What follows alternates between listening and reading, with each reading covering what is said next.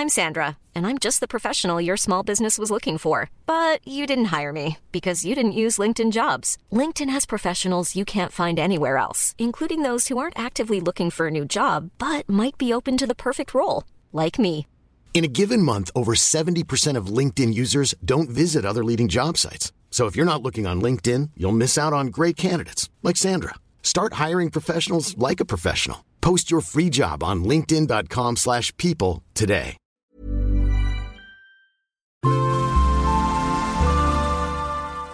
Asennemedia.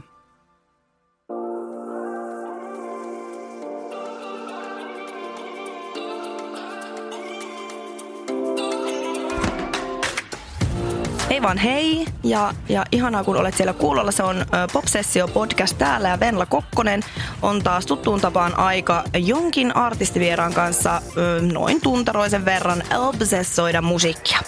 Ja siis tää onkin aika tämmönen historiallinen hetki Popsessiossa, koska mulla on ollut täällä nimenomaan artisteja tosi monta vieraana, mutta nyt mä oon saanut ihka ensimmäisen bändin, eli mulla on tuvan eli studion täydeltä täällä porukkaa. Ja tämä bändi, joka siis tällä kertaa meillä on vieraana, niin me tunnetaan ehkä parhaiten tämä bändi tämmöisenä neljän miehen ystävyytenä, Ogelin sankareina, ikäpolvensa tunteiden tulkkina ja porukkana, joka on aina imus ja jonka pökötti on suhannut ympäri Suomea tuhottoman paljon. Mutta vähän vähemmän me tunnetaan tätä bändiä siitä, että esim. kaksi bändin jäsentä on kirjoittanut yhdessä kirjan. Bändillä on ihan ihka oma Mindfulness-applikaatio sekä myös sen vastapainoksi hyvin huuruinen kesätelevisioprojekti, joka nyt viime kesänä oli toki tauolla sattuneesta syystä. Ja heillä on nykyään myös oma nimikko ollut, joten tervetuloa Gasellit. Moi moi. Kiitosta. Kiitos paljon. Vitsi oli ammattimainen aloitus silleen, että se jotenkin, jos oli ihan toinen lause kesken, ja sitten yhtäkkiä alkuspiikki alkaa. Mä olin ihan silleen, että mitä, nytkö ollaan lähetyksessä? Nyt ollaan, nyt Näin on se tunnelma kevennetään. Meidän jännitys on poistettu täysin. Tästä on hyvä lähteä eteenpäin. täydellistä. Nyt ollaan on air. Ootas, nyt mä laitan sen rekin päälle. Noin. tota, eli paikan päällä on siis koko Kasellien ö, bändi, Hätä Miikka Päkä, Tupe Hefner ja Musa Jusa. Miten jätkät menee? Kuinka zen on tällä hetkellä tilanne? No kieltämättä on vähän tämmöinen harmaa viikon alku. Meillä oli tuossa tyhypäivät poikien kanssa viikonloppuna. Okei. Niin tota, eli vähän ehkä tota lakanat hiessä viime yönä itse asiassa. Niin tunnelma on nyt laskusuhtaanteinen näin. Työ, työhyvinvointia on oltu nyt hommaamassa ja tota, sitä on riittämiin. Jos Nousi, sitä ei ennen ollut, niin nyt sitä on viime viikonloppuna saavutettu. no niin, okei, okei. Mitä teidän tyhypäivään tai tyhy viikonloppuun kuuluu? Voitte, Ei uskalla ei mitään, lähteä. joo niin just.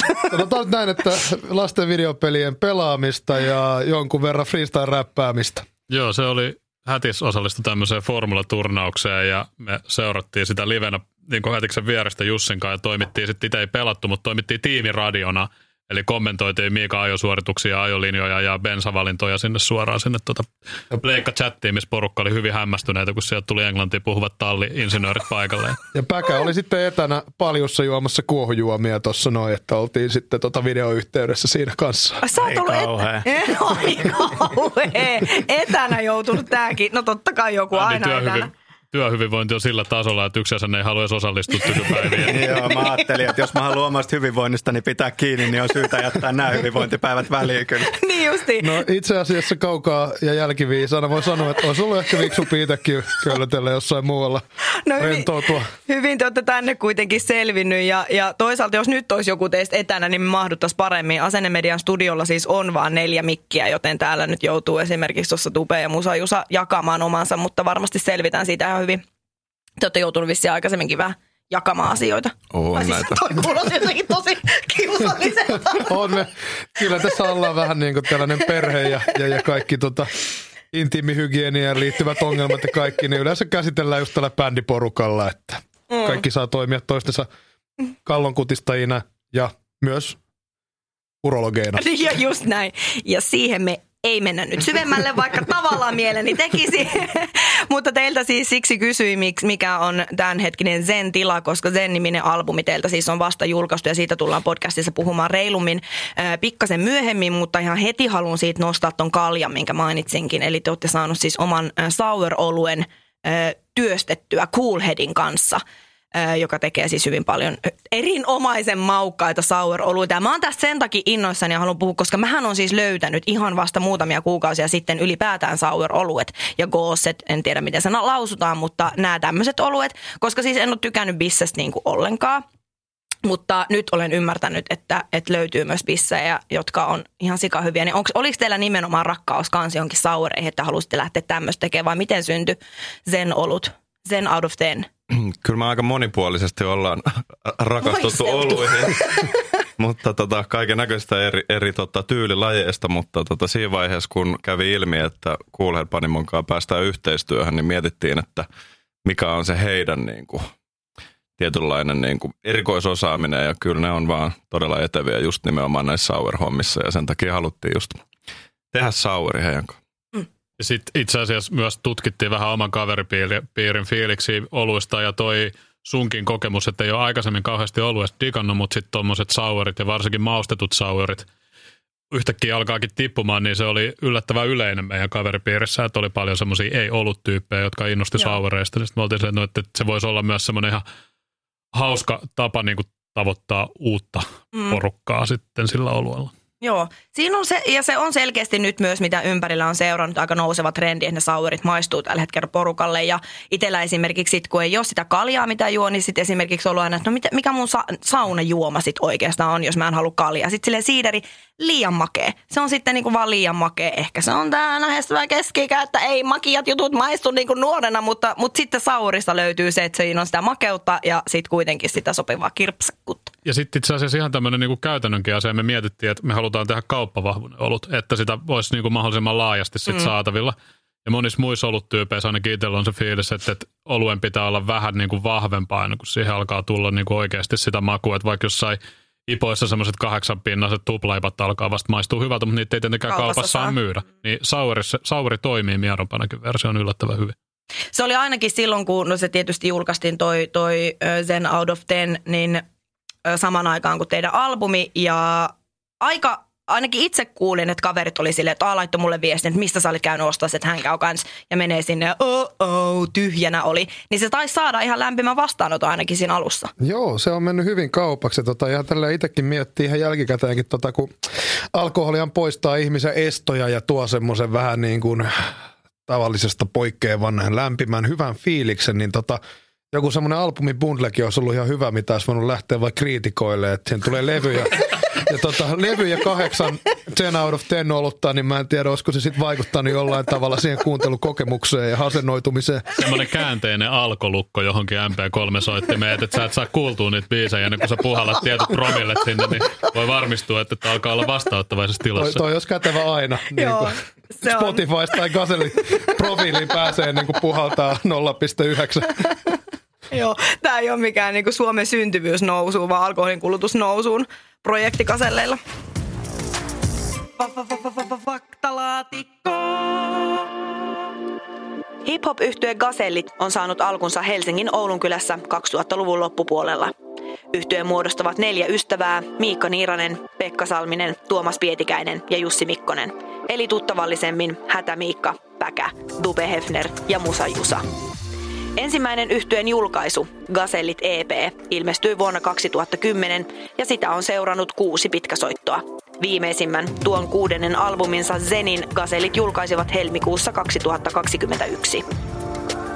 Gazelit ovat alusta asti nauttineet erityisen energisen ja valovoimaisen keikkabändin maineesta. Vuonna 2019 Gazelit palkittiin vuoden yhtyeen Emma-palkinnolla. Popsessio podcastissa siis tällä kertaa vieraana kokonainen yhtye ja kaikki neljä jäsentä Kaselit yhtyeestä. Hätä Miikka Päkä, Tupe Hefner ja Musa Jusa paikalla. Ja aina kun kaseleista puhutaan, niin silloin nostetaan aina esiin ystävyys. Koska ennen kaikkea te olette ystäviä keskenänne ja ystävinä yhtyeen aikanaan myös perustanut, niin sit kun mä mietin, että mitä me nyt tässä sit, sit ystävyydestä puhutaan, niin no mitä muuta kuin, että me täytetään tälle äänellisesti ystäväkirja. Mä en ole pitkään aikaan siis ystäväkirjaa täytellyt, no en mä sitä täytä nytkään, vaan te saatte täyttää. Ja nyt tää on myös semmoinen testi, että kuinka hyvin Ah, tässä tuttu juttu show. on. Vähän tuttu juttu show henkisesti, mutta sitten että siinä voi sitten myös sanoa sille, että väärin, sä toi ei ole ollenkaan noin tai, tai näin. Mutta, mutta aloitetaan näin. Mutta tehdään kuitenkin tämmöinen klassinen tämä, mitkä on nämä perusfaktat, jokainen saa kertoa itse itsessään. Häti saa aloittaa nimi, ikä, lempinimi, hiusten väri ja silmien väri. Eli nimi. Nimi Miikka. Lempinimi Hätä Miikka, Hätis. Jenis, Jen Miikka, Hötömönkeli, Öttiäinen. Ja tota, Mikä höttiäinen? Öttiäinen. ah, niin, Hännikäinen. Mä en kanssa halua tietää, että missä tota hötömönkeli on käytetty viimeksi. Mä en ole ikinä ollut semmoisessa tilanteessa, missä olisi kuullut näitä nimiä live. Hacienda. Se on väärin. Pastori. osa jo, osa totta jo. Toi saattaa olla ihan ke- tommosia, pari keksittyä väliin, mutta tota, Onko nämä niitä, millä sä haluaisit, että No voi niin sä vähän droppailet. kutsu Niin, mua hötömönkeliksi. niin, pieni vinkki, ystävät. no niin. Kyllä. Oliko synny, Ei ole syntymä? ikä, ikä hötömönkeliltä. Ikä. Öö, 32. Ö, Hiusten väri. Kastainen ruskea. Uh. Silmien väri.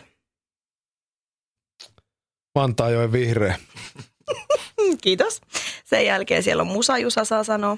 Nimeni on Jussi, lempinimeni Jusa, Mugi, Mugi, Jugi, Muushi, Juushi, Mugend, Juhend. Mitäs kaikkea Tässä näitä sai nyt on? myös sanoa ne, mitä haluaisi itsestään. Muut otteli. Ää, hiusten väri, ää, vaalea, vähän tommoseen maantiehen taittava ja saimaan siniset silmät. oi oi. Saimaa sydämessä. Saako se ikä sinne vielä? Ää, 32. Ei kun 31. Mitä näitä nyt on?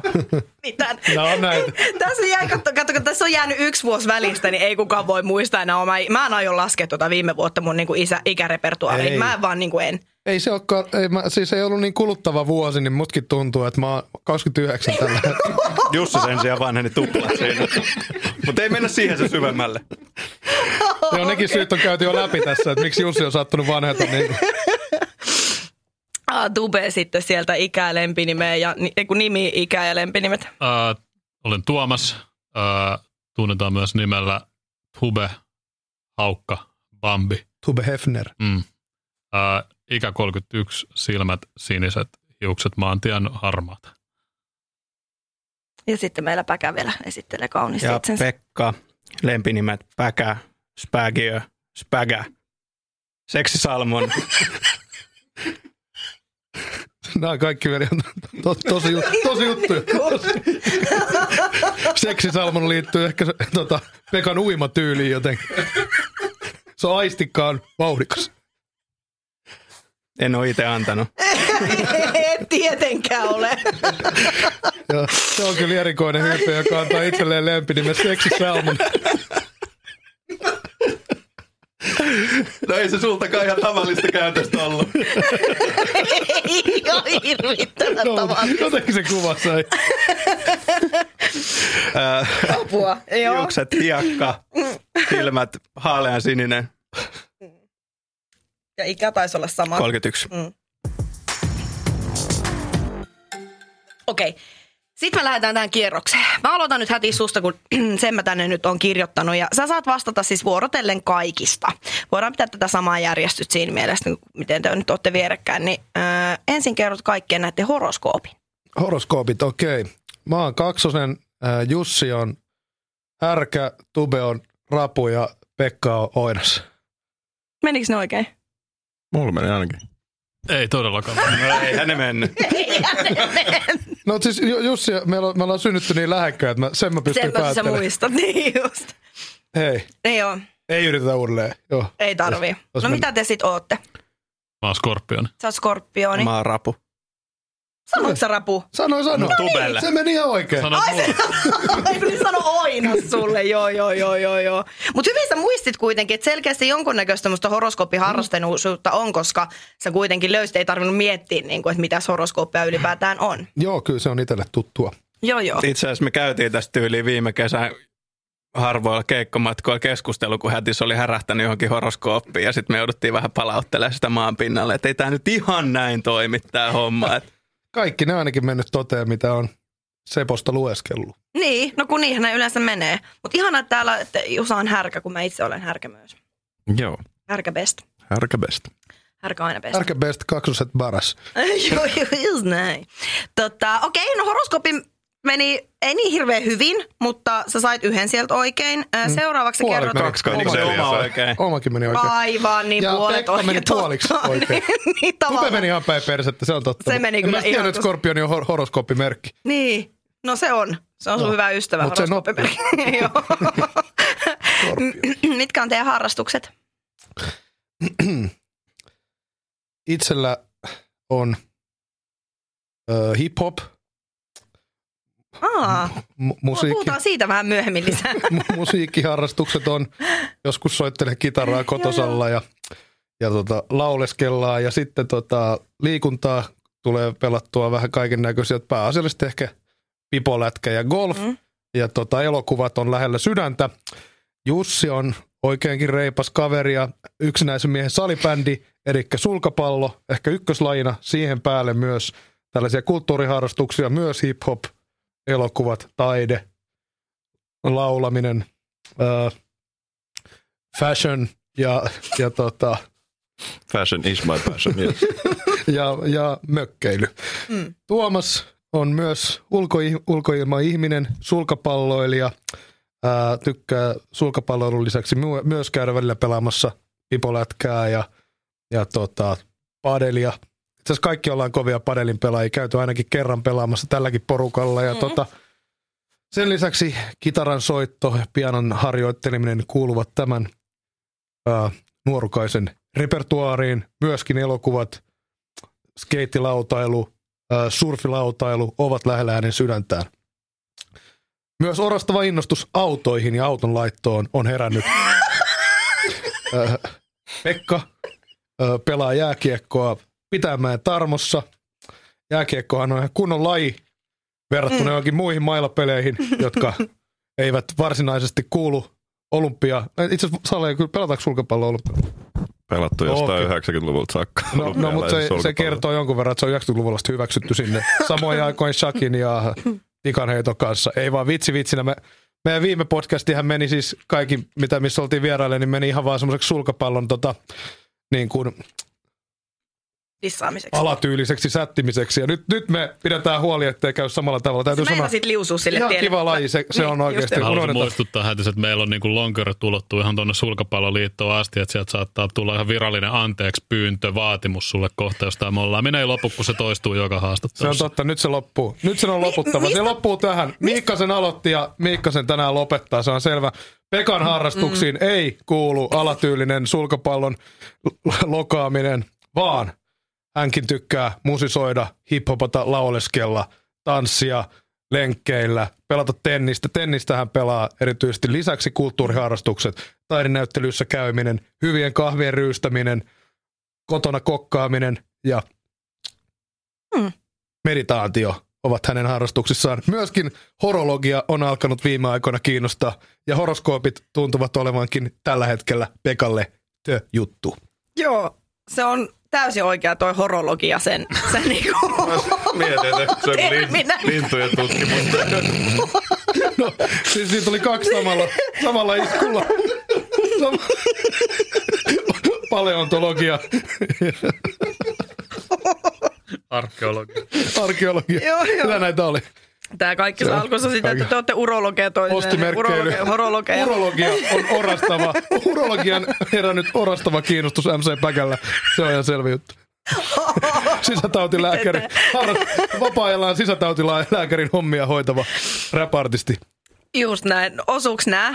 Jäikö jotain puuttumaan? No ei siitä ainakaan mitään puuttumaan jää. Se on ihan selvä. Anteeksi, mun on nyt pakko korjaa. Mä googlasin nopeasti. Horologia on ana- ajan mittaamisen tiede ja taide. Kellot, Siis se on- ajastimet ja kronometrit ovat esimerkkejä aikaa No mutta täytyy sanoa, että jos, jos tota, ö, joku meistä on yleensä sääntillinen, kyllä se Pekka on. Eli näin tämä horologiakin tuli No täyttyneeksi. se tuli sitten, joo joo. Se ei tarkoittanut yhtään sitä, Ajan- mitä mä ajan- ajattelin, että se tarkoittaa. Ajan tiede, eli hän osaa lukea kelloa toisin kuin esimerkiksi minä.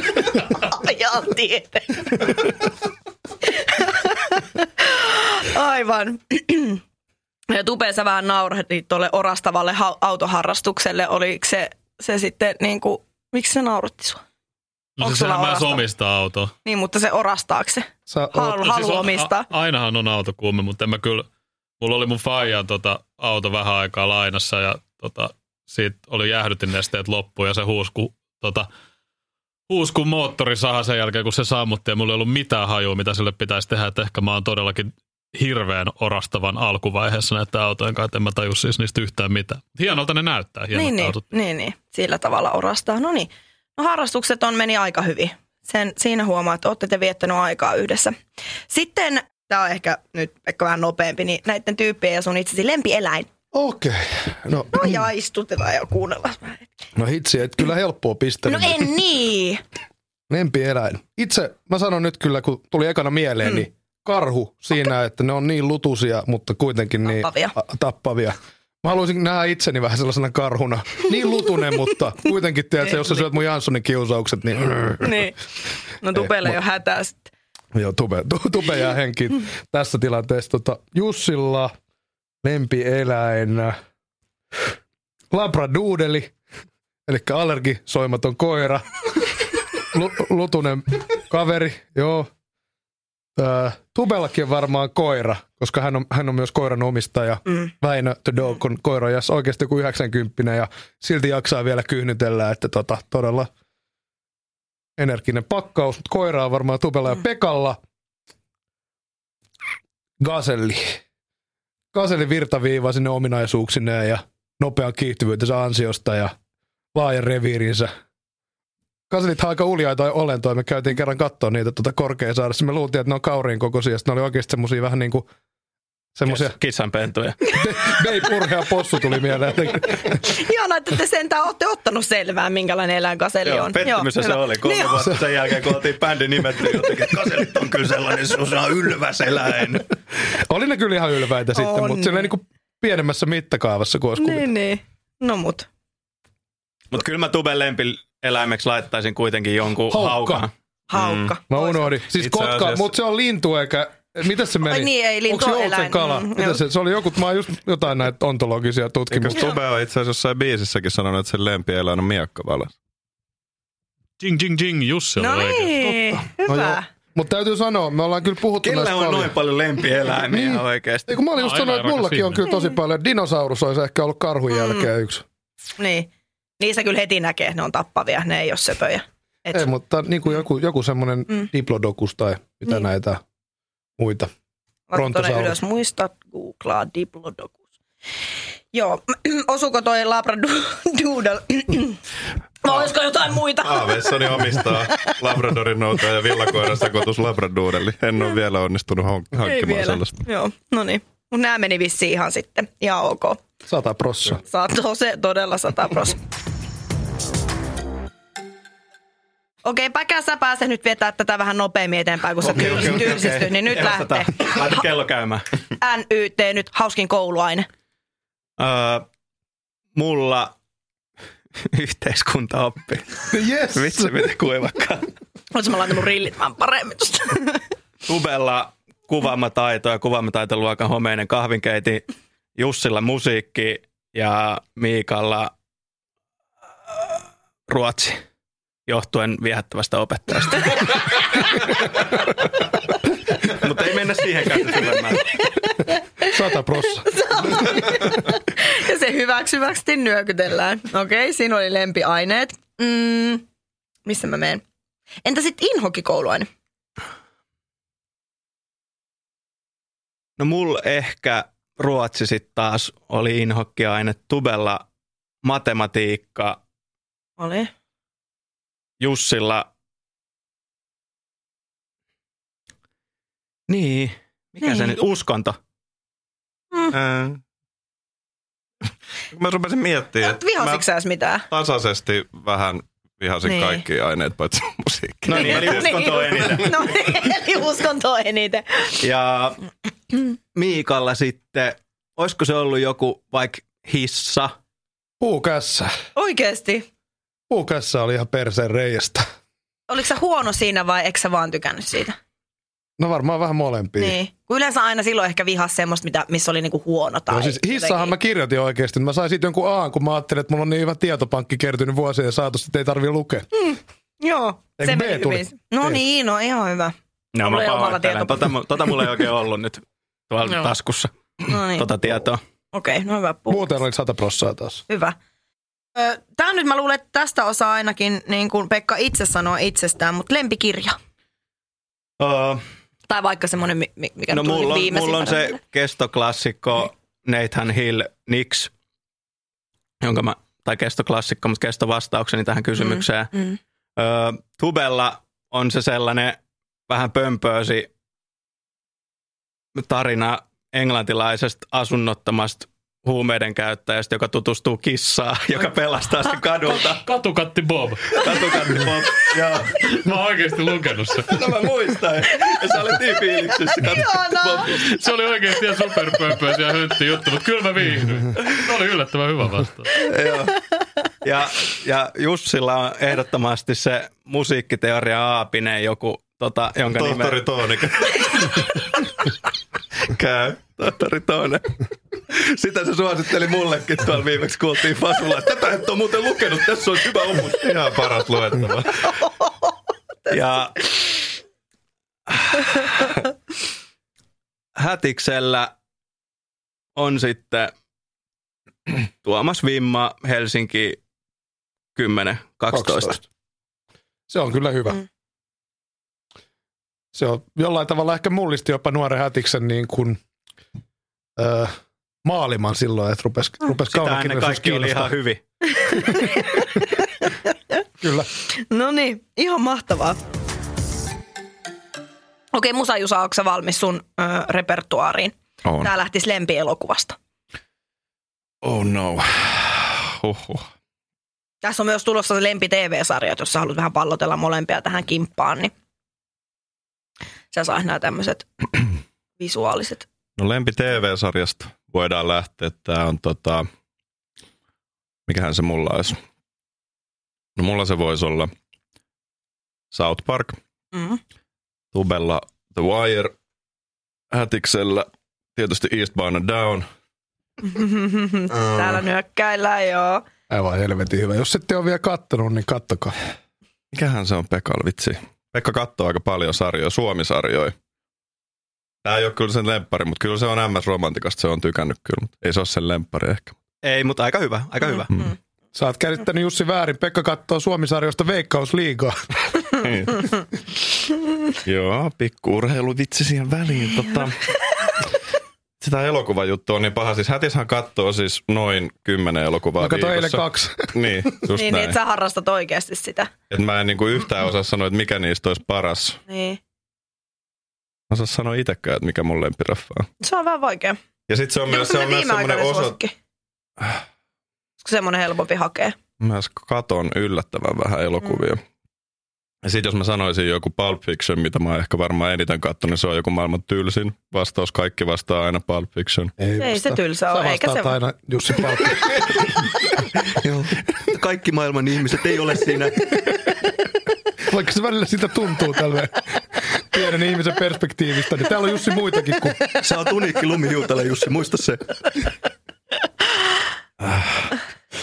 Ahistaa.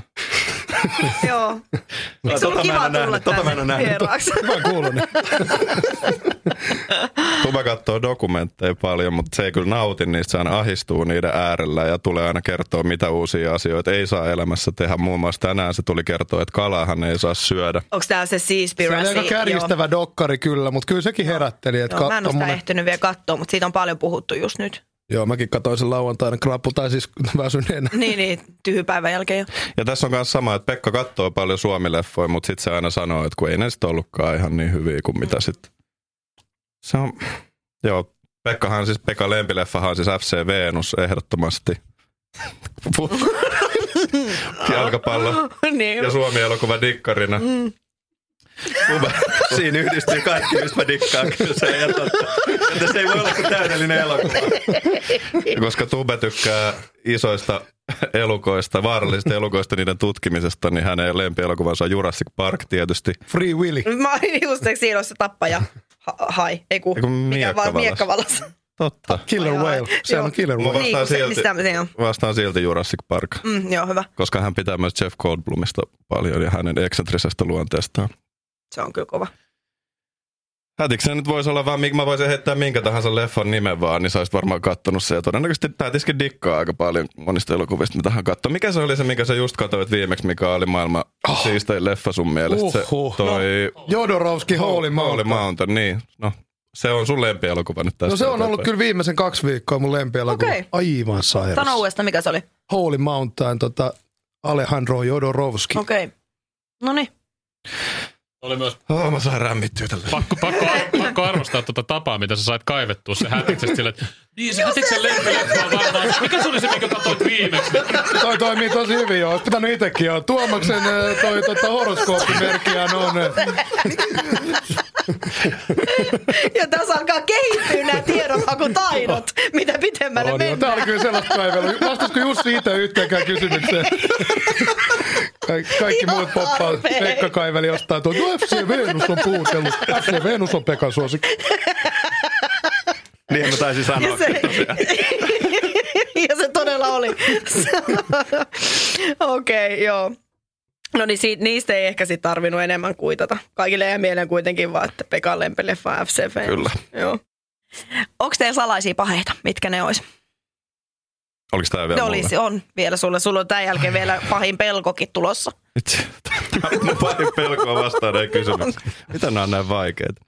Sä sait ehkä vähän vaikean bundlen Me tässä ollaan nyt ehkä yritetty, yritetty esittää kaikille, että me ollaan niin hyviä kavereita, että me tunnetaan toisemme läpikohtaisin. Mutta sitten nämä on ne hetket, missä Mut se todella a- testataan. a- a- Eihän se ole salainen tosi- pahe, jos Jussi sen tietää. Totta joo. Se, sekin on Okei, kyllä. okay, vastaskas kaikki itse ne salaiset paheet. Aa, no mutta eihän se ole salainen. Okei, okay, no skipataan se. Kota, Mene siihen pahimpaan pelkoon. Kyllä siis Jussi Lottoa. Sehän on kiva, kun Jussi laittaa lotot. Ja siis täytyy sanoa, että kun nämä on hankalia juttuja, koska mä siis tein tota kummityttöni tota justiinsa jonnekin musiikkitunnille tota haastattelun. Joo. Hän teki musta haastattelun tuossa sunnuntaina ja oli kyllä tosi hankala. Ne oli aika pitkälti tällaisia, monet oli samanlaisia kysymyksiä, plus vielä visasempia. Niin mä vaan just mietin itsekin, että jos sä itsekään pysty vastaan, niin miten niin kuin hyvät ystävät pystyy, Pystyy näitä. sen puolesta. Niin. Yllättävän hyvinhän tämä on siihen nähden mennyt. On että tää, ja tää on ollut, mä arvasin, että viihdyttävää tää niinku tulee olemaan. No. Öö, hätis on niin semmoinen, hätis on kuin koira monessa suhteessa. Hän on niin läheisyyden kipeä, että hän on ehkä, teillä on tällainen yksin jäämisen pelko voisi olla hänellä. Wow. Aika deep. Deep. Mm. Mut siis mä mietin itse samaa tossa. Siis en hätiksestä vaan, siis itsestä. Yksi jätiksen kai jos jää, niin Joo. Ai, ai, ai. Pe- Pekka on ehkä jossain määrin myös vähän vastakkainen siinä, siinä tota hätikseen nähden, että häntä saattaa ehkä jopa ahdistaa, jos ei saa sitä omaa aikaa, omaa tilaa, niin ehkä sitten mm. semmoinen jatkuva Hätiksen kanssa kaksissa saarille joutaminen. Siinä on Kyllä. y- yhteiset. no kyllä me, me ollaan niin lapsuudesta asti oltu ystäviä, että me varmaan otettaisiin sitten löydettäisiin joku etäisyys välillä siihen, että 150 metriä metsässä eri suuntaan. ja oltaisiin siellä. kuusi jalkaa maan alla. Oliko toi uhkaus? Ei. Tää, tää meni jo ku, kuumtavaksi. Tappouhkauksiin. No, nyt mä tiedän, kuka oli lähettänyt mun mailiinkin se sama. Mä en tiedä kumpi siellä olisi siis. Ai niin, mä oon se karhu. On se uikaa. Mä rakastaisin sut hengiltä. Oi, oi, oi, oi, oi. Joo, kyllä mä ymmärrän, miksi Pekka. Tämä oli se Pekan suuri Tää oli se, tää se oli. Tässä pienessä podcast-kopissa Vankeus tekee hirveitä asioita ihmiselle. Se on, se on ollut vähän ahistunut koko tämän nautuksen ajan tossa, niin nyt mä ymmärrän miksi joo. Ei kyllä. Okei. Okay. Kyllä me pärjätään. Ehkä mulla voisi sitten olla joku vankilaan joutuminen, elinkautistuomio. Se olisi aika kauhean. Se olisi aika kauhea. Mm. Noilla ajotavoilla ei niin kaukana aina. Joo, se on totta. niin. Mutta sitähän aina haluaa vähän flirttailla sen pahimman pelkonsa kanssa, niin ehkä ne suukäännökset on flirttailua vankilan No kanssa. Jussi U-käännökset on niitä. Ja mulla on se, kun mä käyn aina välillä yksin vessassa, niin tota, se on sitten niinku flirttailee vähän. Viettää sitä omaa aikaa siellä kolme minuuttia ja sitten Ai. palaa taas ihmisvilinää. Sä selvisit tästä hyvin. Ei kyllä voi, Sä täytyy pääs- kyllä sanoa, että Ei, ei on nyt. kyllä nyt, jos, jos tuossa ruvettiin jo paria, Pekka ehkä harjas mut, mutta siis ihan silleen, me ei nyt kilpailla Joo. yleensä keskenään Ei mistä asioista, mutta suoritus kyllä. Jussi on tällä hetkellä pronssisijalla vielä. Joo, sellainen No 1 on kautta siis. 16 meni oikein, kun ei saanut edes omia vastauksia sit kaivettua. No mutta kiva, kun Jeesus sitten mua näissä omissa kuitenkin. Mutta tässä jeesattiin kaveri kyllä hyvällä, hyvällä tavalla. Ja tuli myös aika visasi ehkä Jussille, mutta silti Tuli että vähän, mä, vähän mulla oli vaikeet. odotukset oli kove, Vähän kovemmat. vaikeet. Mä en tiedä, mä... Äh, no joo, katsotaan miten, mitä sä Tube näistä sanot. Me lähdetään ihan silleen helpolla. Ja tää sopii sulle, kun sä tykkäät siis ruokaa itse laittaa. Mm. Kuten äsken kävi ilmi, niin tässä olisi klassiset lempiruoka ja inhokkiruoka. Nämä voi sanoa myös tälleen samassa paketissa. Okei, okei. No itselläni siis inhokkiruoka oli se Janssonin, Janssonin kiusaus. kiusaus. Ja lempiruoka on hankalampi, kun on niin paljon hyviä ruokia, mutta ehkäpä viime aikoina Helsingin äärimmäisen parantuneen takotilanteen vuoksi, niin kalatakot on kyllä ihan oma, oma lemppari, pidän niistä hirveästi. Ikävää, että sä lopetit kalan syönnin eilen. Niinpä, kela. Niin. Mikä ajoitus. Ne oli siis. kalasta tuli Mm-hmm. mm. mieleen, että Pekan yksi lempiruoka, mikä ei aikaisemmin ollut se lempiruoka, niin voisi olla sushi. Siitä Pekka tykkää nykyään. Mm. Ja Joo, inho, inhokkiruoka Pekalla on sienet. Niistä se ei juurikaan välitä. Se on totta. No hyvä. Jussi on kaikista hankalin tässä, koska Jussille ei oikeastaan ole lempiru- niin kuin inhokkiruokaa. Mm, Okei, okay. se on Kos- aika hyvä.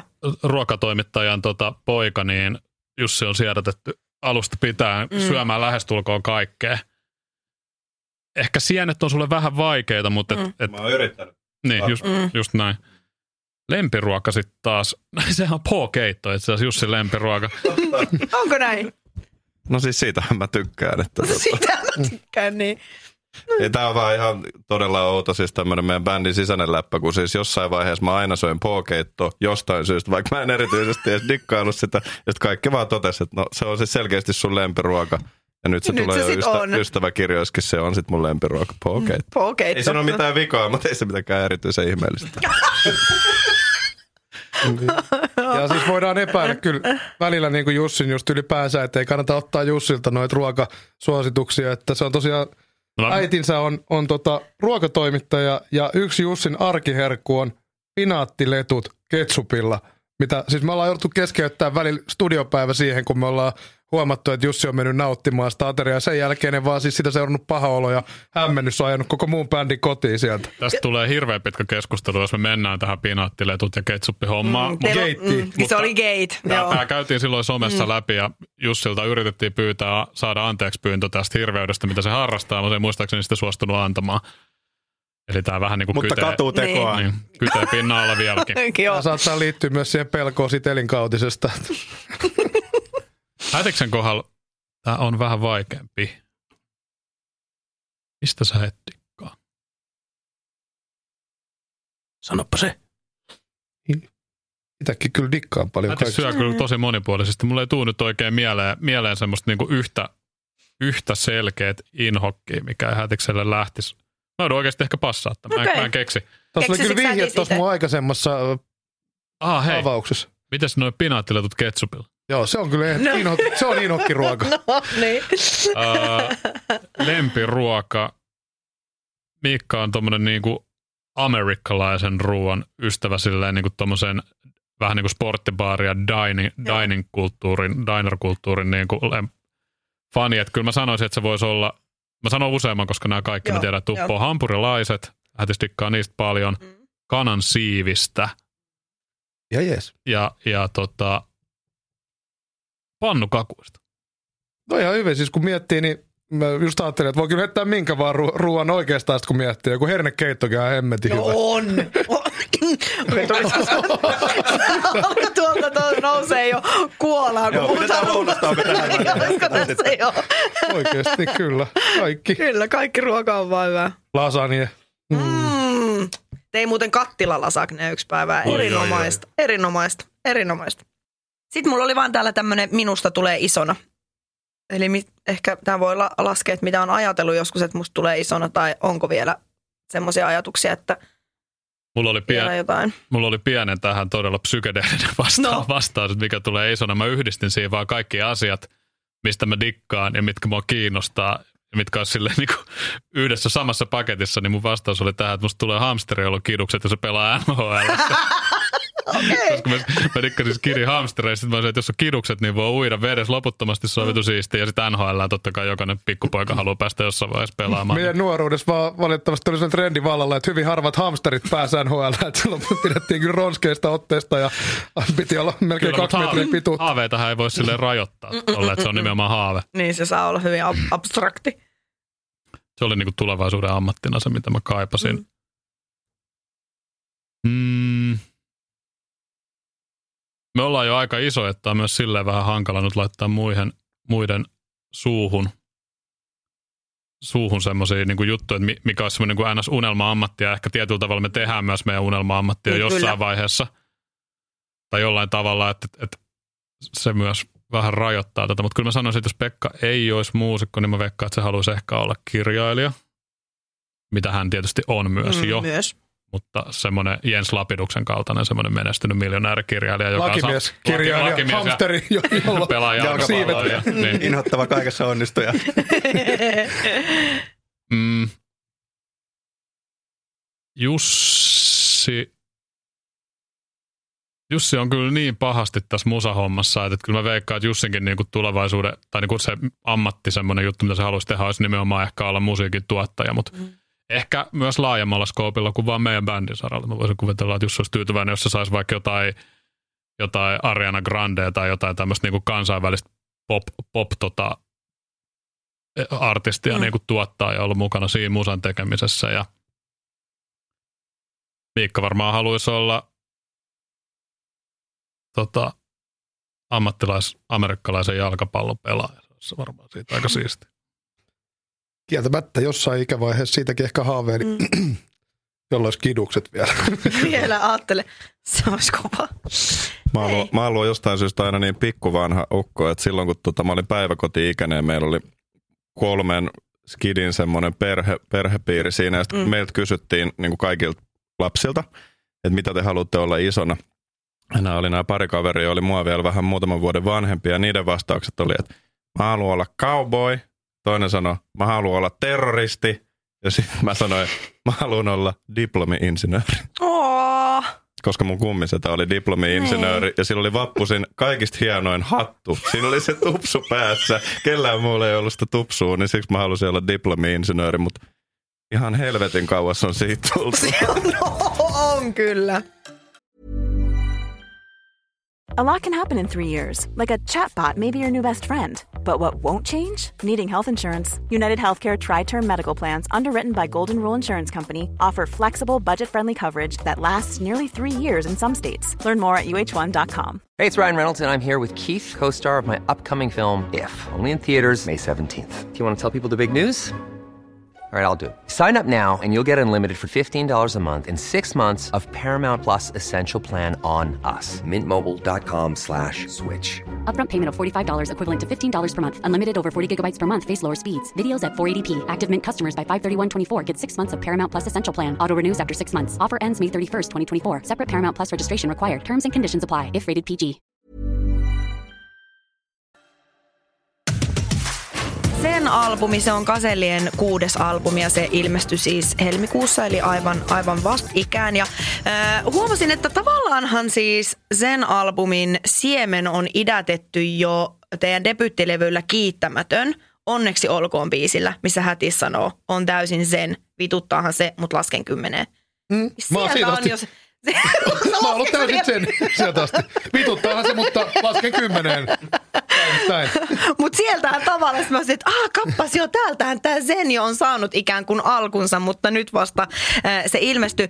Äh, mutta hyvin erilainen levyntekoprosessi on siis tä- tällä kertaa ollut, koska ollaan edetty poikkeusaikoja, missä te olette sitä äänittänyt, niin minkälainen prosessi Zenin työstäminen kaseleille oli? Pitkä, todella niin kuin, työläs myös, mutta samaan aikaan kyllä todella antosa.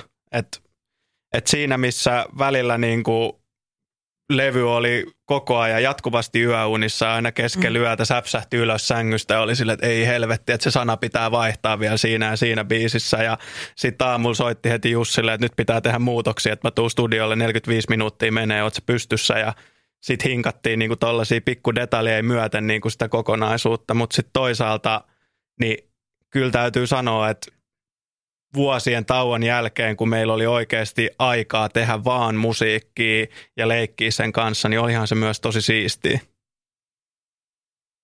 Ehkä siinä oli semmoinen tietynlainen, en mä nyt sano turhautuminen, mutta joku niin kuin semmoinen ajatus siitä, että kun aina on keikkailun yhteydessä tehty sitä musaa ja kaiken sen kiireen ja hässäkään, niin nyt vaan pystyy niin laittaa kaiken energiaan siihen levyn tekemiseen ja ehkä se olikin sitten se, mikä meidät piti vähän niin kuin järjissään ton koko viime vuoden, että oli semmoinen massiivinen 1500 pala palapeli, mitä siellä kasattiin vaan sitten niin päivästä toiseen ja siihen, sit, siihen käytettiin sitä aikaa. Ja tota, nyt ei ole palapeliä sitten niin hirveästi kasaan. Pitää keksiä uusi palapeli nyt seuraavaksi. Sitten. Oletteko te ajatellut, että menikö se jotenkin, pystyykö sitä miettimään jotenkin silleen prosentuaalisesti tai jotenkin, että kuinka paljon enemmän tähän sitten käytettiin aikaa, kun kaikki maailman aika olikin tarjolla suhteessa ehkä aikaisempiin levyihin. Että menikö se myös sitten semmoiseen, että nyt kun meillä on aikaa, niin nyt sitten kanssa hinkataan ja, ja niin kuin tehdään? Meni. Kyllä mä niin kuin jotenkin nopeasti laskin päässäni, että tuossa tol, tol, ajassa niin normaalitilanteessa me oltaisiin ehkä semmoinen kaksi mm. albumia tehty. että kyllä mä niinku, me tehtiin niitä biisejä niin monta kertaa uusiksi. Siellä vaihtui aiheet ja kertosäkeet ja säkeistöt. Sitä niinku kirjoitettiin niinku koko ajan vähän uusiksi. Että semmoinen vajaa pari levyä me tuossa tehtiin tuohon yhteen yksin kansiin mun, mun logiikan mukaan. Mutta se oli kivaa, koska sitten ei tarvinnut niin kuin juosta sitä deadlinea koko ajan kiinni. Tai silleen, että ei vitsi, että levy lähtee masterointiin kuukauden päästä, että meillä on vasta yhdeksän biisiä, että mistä me se kymmenes keksitään. Että nyt meillä oli koko ajan niin kuin käsikirjoitus sille ja sitten sit me tehtiin se sellaiseksi, kun me haluttiin se. Oliko siinä mitään kääntöpuolta sitten tavallaan, että, että, että ehkä luovuus alkaa jotenkin ehtymään, kun niin kuin koko ajan tekee, mutta elämä on silti samalla niin kuin vähän seis. Että oliko sillä mitään, mitään haittapuoli vai oliko se kaikki vaan hyvä, että sitä aikaa olisi tehdä? No en mä tiedä, alkoiko mikään luovuus sillä tavalla ehtimään, mutta se oli just niin kuin viimeiset kaksi kuukautta, niin nukuin kyllä helvetin huonosti, kun se levy oli niin kuin koko ajan unissa ja siitä mm. ei enää päässyt pois. Ja sitten niin kuin oltiin jo muutama otteeseen silleen, että maaliviiva häämötti. Me oltiin jo sitä mieltä, että nyt se levy on ensi viikolla valmis ja sitten me niin kuin tajutaan, että ei helvetti, että kyllä se pitää vielä toi yksi biisi tehdä uudestaan. Ja no itse asiassa toi vikabiisi pitää tehdä kaksi vikaa biisiä, että meillä on sitten niin kunnon lopetus tälle levylle ja sitten se vähän niin kuin venähti se viime viimeinen viikko helposti seitsemäksi viikoksi siinä ja se oli vähän ehkä semmoinen vaikea vaihe. Joku alkoi ole, koko ajan odotti, että nyt se valmistuu ja pikkasen ehkä bensa alkoi loppua, mutta sitten kuitenkaan ei voinut enää luopua siitä levystä ennen kuin sen kokee oikeasti täysin valmiiksi. Mm. Kyllä, ja sitten siinä tietysti tulee ehkä semmoinen tietynlainen sokeus sitä omaa tekemistä kohtaa, että ei osaa enää suoraan niin kuin luottaa tai pystyy enää arvioimaan, että onko tämä nyt vielä niin kuin tarpeellista, tämä hinkkaaminen, mitä me tälle tehdään että muodostuu silleen vähän myös sokeaksi sille sisällölle, että, että oliko tämä nyt tarpeellista, että tämä avattiin vielä tälleen näin, vai eikö tämä ollut, ja sitten sitä vaiheelle ja miettii koko ajan. Mutta kyllä toistaiseksi ainakin vielä semmoinen fiilis, että ne kaikki ratkaisut, mitä siinä loppurytäkässä tehtiin, oli oikein. No, se oli just semmoinen juttu, mikä, mikä tavallaan pystyy, varsinkin kun katsoo taaksepäin ja se sitten siikaa sitä, että miten muiden levyjen kohdalla on jouduttu toimimaan tavallaan ihan eri tavalla, että kun nyt sitä aikaa oli, että sitten lopussa tuntuikin, että me ehkä siinä vikat pari kuukautta, niin me tehtiin aika radikaalejakin juttuja, että joku biisi saattoi mennä uusiksi ihan kokonaan, että oltiin se, että hitto, että nyt kun tota aikaa on, että tämä ei niin kuin vielä osu tähän kokonaisuuteen. Mutta sitten tota just se, että niin kuin kyllä sen tavallaan miettii, että kuinka paljon niin kuin aikaisempienkin levyjen kohdalla, että jos olisi ollut vaikka edes pari kuukautta aikaa niin kuin vähän jäsenellä sitä vielä enemmän ja muuta, että jos deadlineit ollut, niin sekin olisi voinut aina vaikuttaa vielä siihen niin kuin loppu, tulokseen. Mutta toki sitten kun miettii aina tuota musan tekoa, niin aina me ollaan kyllä parhaamme yritetty, että kun on levy tehty, että ei me olla semmoisia tyyppejä, jotka heittää niin kuin ne niin. Hanskat Joo. nurkkaa, että aina Eikä on niin parhaamme tehty. Ja ei, ei se, se aina iso välttämättä... kokonaisuus olisi niin millään levyllä muuttunut. Että jotain yksittäisiä biisejä tai jonkun yksittäisen biisien osio, mitkä on jäänyt vähän silleen, että vitsi kun olisi jotenkin niin kuin ollut aikaa ja olisi jaksanut, niin tämä olisi kyllä pitänyt vielä avata. Mutta tavallaan siinä levyn teon aikana, kun se deadline lähestyy, niin ihminen on aika taitava uskottelee itselleen, että nyt tämä on helvetin hyvä. Ja sitten aika nopeasti, kun se on on sieltä painosta tullut, niin on vähän sille, että vitsi, tämä kohta on kyllä vähän semmoinen, että, että ei vaan niin kuin jaksanut tehdä sitä enää. No nyt tuolle levylle ei niin kuin päätynyt meillä on melkein joka albumilla käynyt ehkä silleen, että se Dedis on tullut niin pahasti jossain vaiheessa vastaan, että siinä on päätynyt yksi semmoinen biisi, mihin me ei olla ihan täysin tyytyväisiä siinä vaiheessa, kun se niin kuin on. Ja mm. esimerkiksi toi Onneksi olkoon kappale, minkä tuossa nostit mm. esiin, mm. niin muistaakseni oli kiittämättömän kohdalla just semmoisia ihan vikoja juttuja, mitä tehtiin, kun haluttiin mm. saada niin kuin NS mitta täyteen ja oltiin siellä joku yksi juttu tänne olisi vielä hyvä tehdä ja meillä ei ollut ihan kauheasti aikaa duunaa sitä ja varmaan koko bändin fiilis on siitä, että se ehkä ei ole silleen meidän onne, onnistuneimpia kappaleita Joo, missään nimessä. että onneksi olkoon ei löydy Kasellien Best of albumilta, kun se joskus kasataan. ei tiedä tietysti. Mutta nyt kun oli aikaa, niin nyt sitten niinku tämän levyn kohdalla tuntuu, että ei käynyt sitä tilannetta, että ne kaikki biisit ja kaikki skitit ja kaikki ratkaisut niinku puolustaa tosi hyvin paikkaansa tuolta sen albumilla, että sinne ei tolleen hätäisesti lykät, lykätty sitä vikaa vähän puolittaista biisiä. Zenistä muodostui sit niinku aika lailla konseptialbumia, niin kuin tuossa Tupe sanoitkin, siellä on skitit ja kaikki, jotka on Antti Holman lukemia, mitkä ehkä, ehkä Suomen musaskenessä skitit on ollut edes niin hirveän silleen käytettyjä juttuja, mutta mitkä on, toimii nimenomaan tämmöisessä konseptialbumissa.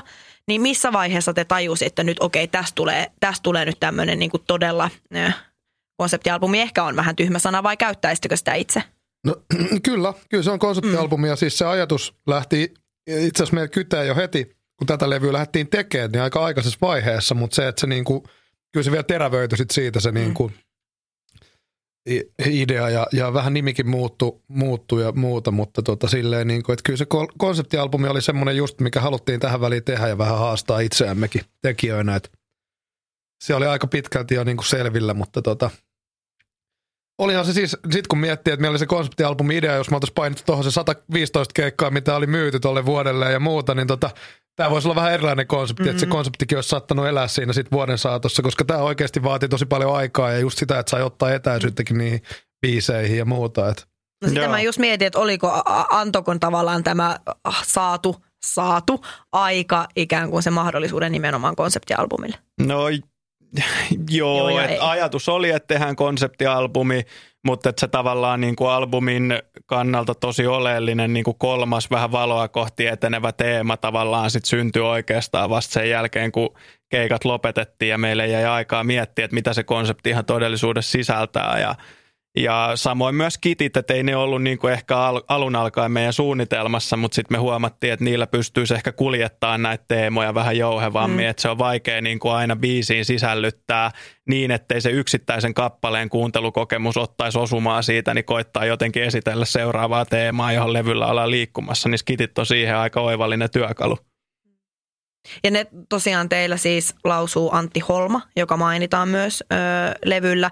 Miten tämä yhteistyö sitten niin kuin saavutti lakipisteensä?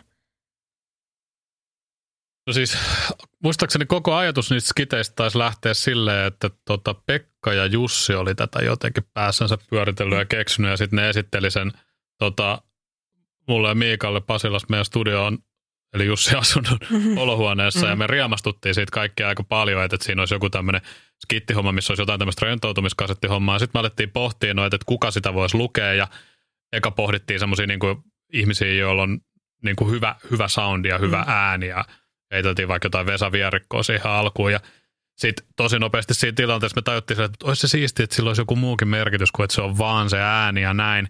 Ja sitten syttyi se lamppu päässä silleen, että okei, että auta Antti podcastit on kaikkien meidän niin kuin kuuntelussa kulutettuja juttuja. Kukin tahoilla ollaan fiilistelty niitä aikanaan.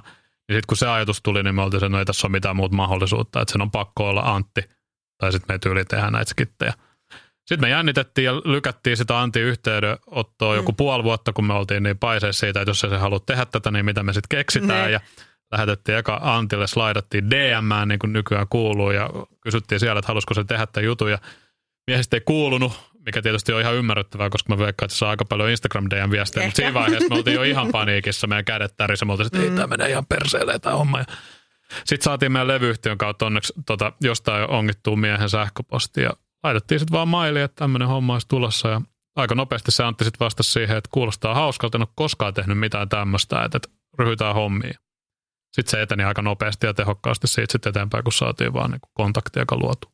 Kimpassa te niin kuin tavallaan loitte ja kirjoititte ne, ne, vai oliko siinä sitten kuinka pallo teillä tai suhteessa Antilla? No me annettiin niin kuin isot suuntaviivat, Joo. että mistä mihin siinä skitissä pitää suunnilleen päästä, mutta sen jälkeen kyllä Antin kynä se on, joka niissä skiteissä niin kuin laulaa, että et ei siinä meidän tekstisisältöä kauheasti ole. Joo, ei me haluttiin vaan ehkä niin kuin ajatuksen tasolla käsikirjoittaa sitä mahdollisimman pitkälle, että tolleen kiireisellä tekijällä niin että saisi niin kuin mahdollisimman paljon sitä niin kuin meidän inputtia siihen, että olisi helppo tarttua tähän tehtävään, mutta kyllä ne hersyvimmät läpät tuli sitten tietysti Antti ihan omasta kynästä ja suusta sen.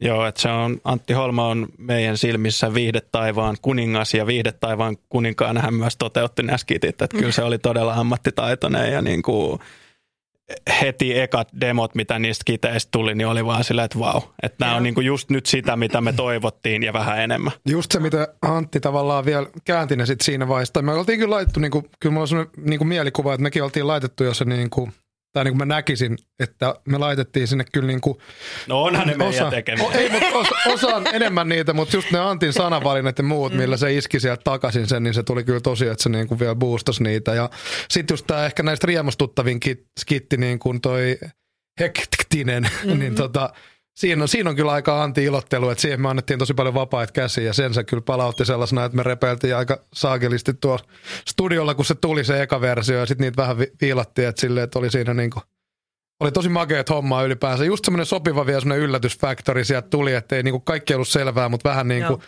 pysty seuraamaan, niin tota just se, että se kielen käyttö ja kaikki semmoinen verbaalinen niin kuin taituruus, mitä Antti, Antti noissa omissakin podcasteissa kuulee ja muuta, niin sieltä kyllä tuli ihan helvetin osuvia sanavalintoja. Ja. Se kyllä tulee läpi hänen oma tyylinsä, että näin ajattelinkin, että siinä kyllä varmaan on ollut silleen, että paljon jätetty myös, myös hänelle sitten sitä omaa, koska hyvin Antilta ne kuulostaa. Ne on ihanat. Ja se Auta Anttihan mainitaankin jossain, jossain biisissä, että sieltä löytyy myös se yhteys, että te olette myös niin kuin hänen faneja. Tässä on selkeä yhteys, että miksi Antti ikään kuin on se juuri, joka ne skitit lukee. Tuossa tuli myöskin Instassa, kun mä laitoin, että saa kysyä fanikysymyksiä teiltä.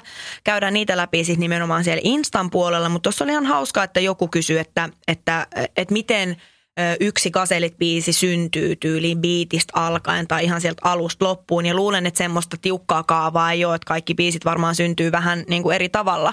Mutta, mutta oliko tässä esimerkiksi nyt seniä, kun tehtiin ja prosessi oli muutenkin vähän erilainen, niin oliko siellä tämmöisiä erilaisia biisin syntytarinoita tai käytettiinkö siihen biisin syntyprosessiin enemmän aikaa vai oliko se hyvin kuitenkin samanlaista kaselityyliä? Kyllä mä näkisin, että aika tyypillistä, että joku biisi saattoi syntyä niin kuin käytännössä parissa päivässä ja joku toinen saattoi viedä niin kuin kuukausia, että silleen mm. meillä monesti menee. Mikä oli ehkä murheenkryyni tällä levyllä, mitä sitten jotenkin työstettiin ja hinkattiin?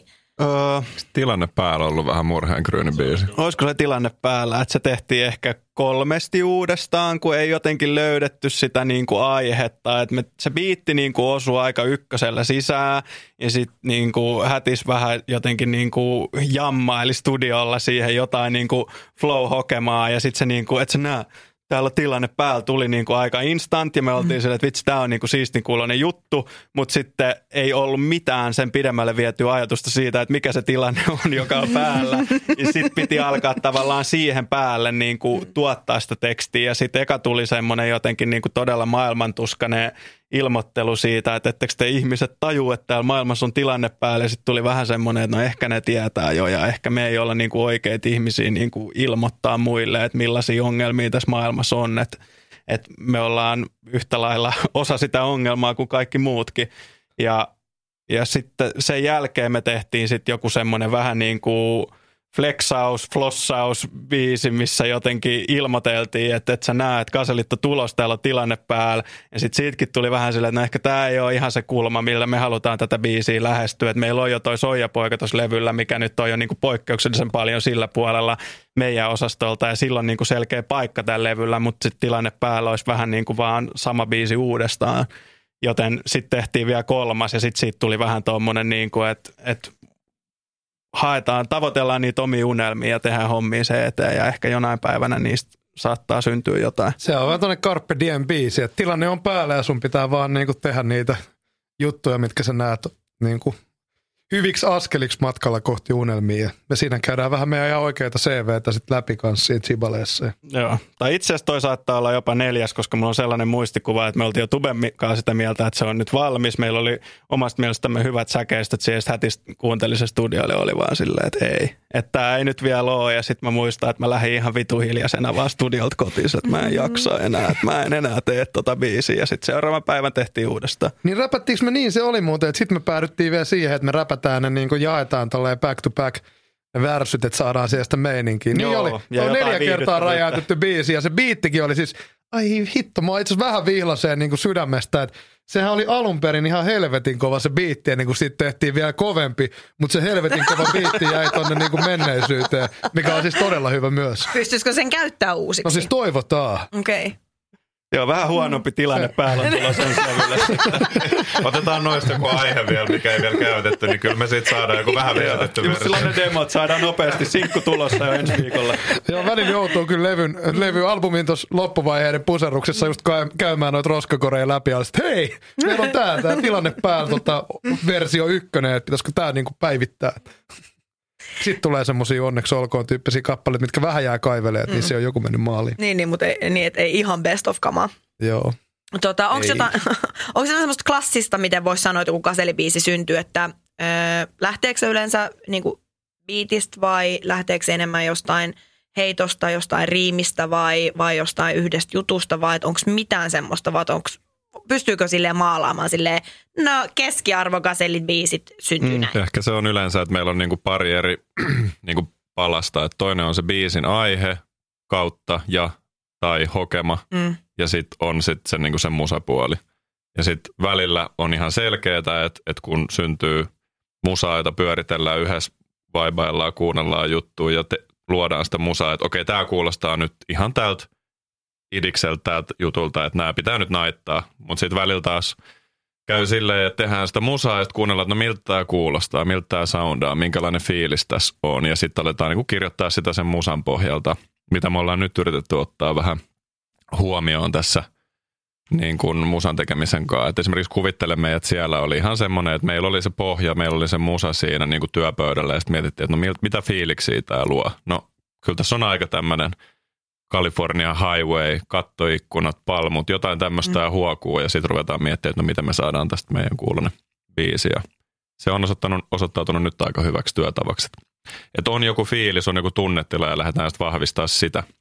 Kun joskus itse asiassa kiittämättömän aikoihin musta tuntuu, että meidän idea oli se, että on aihe ja sitten on mahdollisimman oudon kuulonen biitti siihen tavallaan, että yhdistetään niin kuin, että no miltä tämä biitti nyt ei ainakaan kuulosta. Sellaisia vähän semmoisia niin ristiriitaisia tapoja tehdä. Joo, sitä haettiin ja sitten oli silleen, että tehdään joku oikein semmoinen kesähitti ja sitten tehdään silleen joku hiki, joka on sellainen niin kuin nihilistinen kuvaus helteestä. Ja Niin. Tai sitten sit joku on tästä suhteen sahtaalla. Semmoinen oikein semmoinen sliipattu, vähän hausehtava, semmoinen kivan kuulonen kahvila biisi ja sitten se onkin valittamista siitä, kun ollaan ha- hankalassa huonossa tilanteessa Mutta avosuhteessa. sillä levyllä, kyllä, sillä levyllä kyllä valitettiin just niin kuin, että se oli ihan mielenkiintoista, kun me tehtiin niitä, että ei ole niin kuin, in, niin kuin, ei tullut se aina se ilmeisin juttu, enkä mä sano, että nykyäänkään tulee, että kyllä me haastetaan niitä ideoita, mutta silloin oli just se, että se joku juttu, että tehdään kesäbiisi. Mikä olisi semmoinen vittumainen kesäbiisi? vähän semmoinen niheä meininki, tiedätkö? Kun on kesäbiisi, sä voit vähän nauttia, että se on vähän kesähenkeä, että se on kuitenkin vituttaa. Yksi semmoinen, en mä tiedä, onko siihen just ei ole tosissaan mitään semmoista ihan tasan tarkkaa semmoista kaavaa, miten ne biisit syntyy, mutta se periaatteessa, että niinku ylipäätään tulee kappale ulos, niin se tuntuu, että se vaatii monesti niinku kolme oivallusta. Mm. Ja yleensä ne menee silleen, että pitää olla a, a joku niinku vähän, vähän melodinen oivallus, yleensä se on niinku biitin sävellyksessä joku semmoinen melodinen elementti, mikä toimii ja kantaa sitä biittiä. Sitten pitää keksiä joku rytminen elementti siihen päälle, joka sitten vielä tuo sen imun siihen. Tässä voi vaikka käyttää niin kuin kuvittelemme, että siellä että eka oli se kitara ja sitten sen jälkeen siihen keksittiin se semmoinen West Coast-rytmi ja sitten se musapuoli alkaa ollakin jo aika kondiksessa ja sitten se kolmas oivallus pitää olla sillä tekstipuolella, mutta sitten kun noin kolme alkaa olla kasassa, niin sitten se alkaa olla jo siinä vaiheessa, että se monesti saattaa aika hyvällä todennäköisyydellä mennä maaliin. Joo, sit täytejäbät hyppää vaan nauhalle sen jälkeen. Et laittakaa jotain siihen, niin saadaan biisipakettiin. Mutta se ei siis meinaa vielä sitä, että siitä tulee hyvä biisi. Että sit hyvässä biisissä on totta kai monesti vielä aika helvetin paljon enemmän niitä oivalluksia. Ja kaikki pitää vaan kolahtaa tosi kohdalleen. No se kolahtaminen on ehkä mm. se, mitä me ollaan nyt ruvettu aistiin viime aikoina, että ne anturit pitää olla aika, aika ilmassa siinä kohtaa, kun tulee se eka fiilis siitä, että tajutaan, että nyt, nyt tässä on jotain. Koska moni, jossain biisissä saattaa tulla, että sitä ei missään vaiheessa tuu mm. sitä fiilistä, että se vaan väkerretään, väkisin pusketaan sinne maaliin, koska, koska nyt tämä vaan pitää tehdä. Mm. Ja mm. silloin yleensä ennen pitkää käy silleen, että ne demot menee sitten sinne johonkin B-laatikkoon, koska sitä fiilistä ei ikin tuu. Niin ja se ensifiilis on siitäkin tosi oleellinen, että sitä ei sit oikein tavoita enää. Että sitten kun biisi aletaan hinkkaamaan ja demotetaan ja kuunnellaan demoa, sitä äänitetään, kuunnellaan sitä, sitten Jussi miksaa sitä vielä monta päivää. Tukehdut niin siellä? Tukehtuu. Anteeksi, saisiko ambulanssi tähän nyt? Ältis alkoi itkeä, kun se muistelee noita fiiliksiä. Anteeksi, mutta Pekalla on nyt juttu kesken. Niin sit se, Selviiksä? siinä vaiheessa, kun biisi valmistuu, niin meidän on enää tosi vaikea saada siitä niitä samoja fiiliksiä kuin mitä se on antanut tehdessä. Ja silloin on enää tosi vaikea jotenkin välillä kuvitella, että kukaan kuulijakaan tästä nyt enää saisi niitä fiiliksiä, mutta sitten ei jotenkin pysty enää muistaa sitä, että se kuulee sen aivan puhtaalta pöydältä ja ei ole ikinä niin kuin ajatellutkaan kuulevansa sellaista kappaletta. Se on, jopa, se on jopa vähän surullista. Me just itse asiassa tyyliin viime viikolla studiolla puhuttiin tästä, kun me tehtiin yht, uuden biisin pohjaa ja me oltiin kaikki aika fiiliksissä siitä. Ja sitten jossain vaiheessa me oltiin vaan sellainen, että me ei kyllä varmaan kertaakaan enää tulla olemaan niin fiiliksistä biisistä nyt tällä hetkellä. Silleen, vähän niin kuin, että koska sitten kun sitä alkaa työstää ja luuppaamaan, niin se ensi fiilis ei vaan tuu Ei se samanlaisen tuu- takaisin. niin. Niin, se tulee vaan kerran. Vuosien päästä Niin. sit voi olla Niin. se, että ai vitsi, tämä on kyllä Niin. hyvä, tämä on onnistunut biisi, mutta vähän pitää ottaa etäisyyttä ensin. Mm.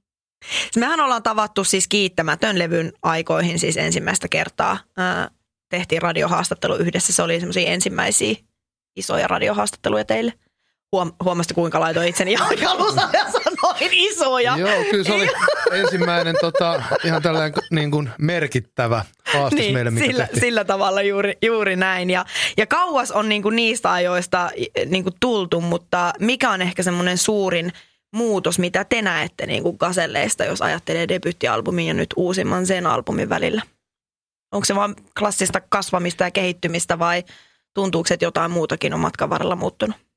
No mulla tulee jotenkin semmoinen ajatus, että silloin kun me ollaan kiittämättömä, kiittämätön tehty ensinnäkin ja sitten todennäköisesti siinä haastattelussa en ole uskaltanut ikinä kuunnella sitä jälkikäteen, mutta meillä oli aika vahva semmoinen niin kuin hahmojen taaks, takaa mm. niin kuin esiintyminen käynnissä, että meillä oli vähän sellaista epäuskoa, että riittääkö tämä meidän niin kuin riitetäänkö me itse niin kuin kantamaan sitä juttua ja sitten me vähän oltiin niin kuin pahempia tyyppejä, kun me ollaan just valit, valitettiin valittamasta päästyämme sillä levyllä, koska kaiken positiivisen sanominen tuntui vähän liian pehmeältä ja jotenkin lässyläältä, niin sitten tavallaan ehkä tänä päivänä musta tuntuu, että jos kuuntelee vaikka sen albumiin, niin se on aika pitkälti kyllä me, jotka siellä puhuu ja se on niin kuin omina itseinämme uskalletaan sanottaa ja tulla esiin. Ja tota, no totta kai siinä on paljon sitä niinku semmoista epävarmuutta ja kaikkea muuta, että kyllä silloin niinku jännitti mennä niihin haastatteluihin. Että varmaan me ollaan tultu sunkin haastikseen, niin me ollaan oltu jossain Pasilassa nurkan takana juomassa jotain keskikaljaa, että ollaan tultu sinne sitten laukoon niitä totuuksia, että siinä oli enemmän sitä, Minäkin join kaljaa ennen sitä. Mitä? sitä, sitä just, just sitä semmoista jännitystä. Eikö kaikki Ylellä juo? Kyllä mä ainakin, ne kahvikupitkin tuoksattaa aina ihan Irkulle, Irkulle se aina Ariskofi henkinen, kun saa semmoisen, vaikka itse pyytää ihan perus sumpula, että si- sitä se on joo. Mutta tota, just se meininki, ja en mä silloinkaan niinku, toisaalta kun miettii esim. kiittämätön levy, Meiltä tuli sitä ennen tuli Kaselit EP, joka oli aika semmoinen, niin kuin, siinä oli aika semmoinen positiivinen pohjavire.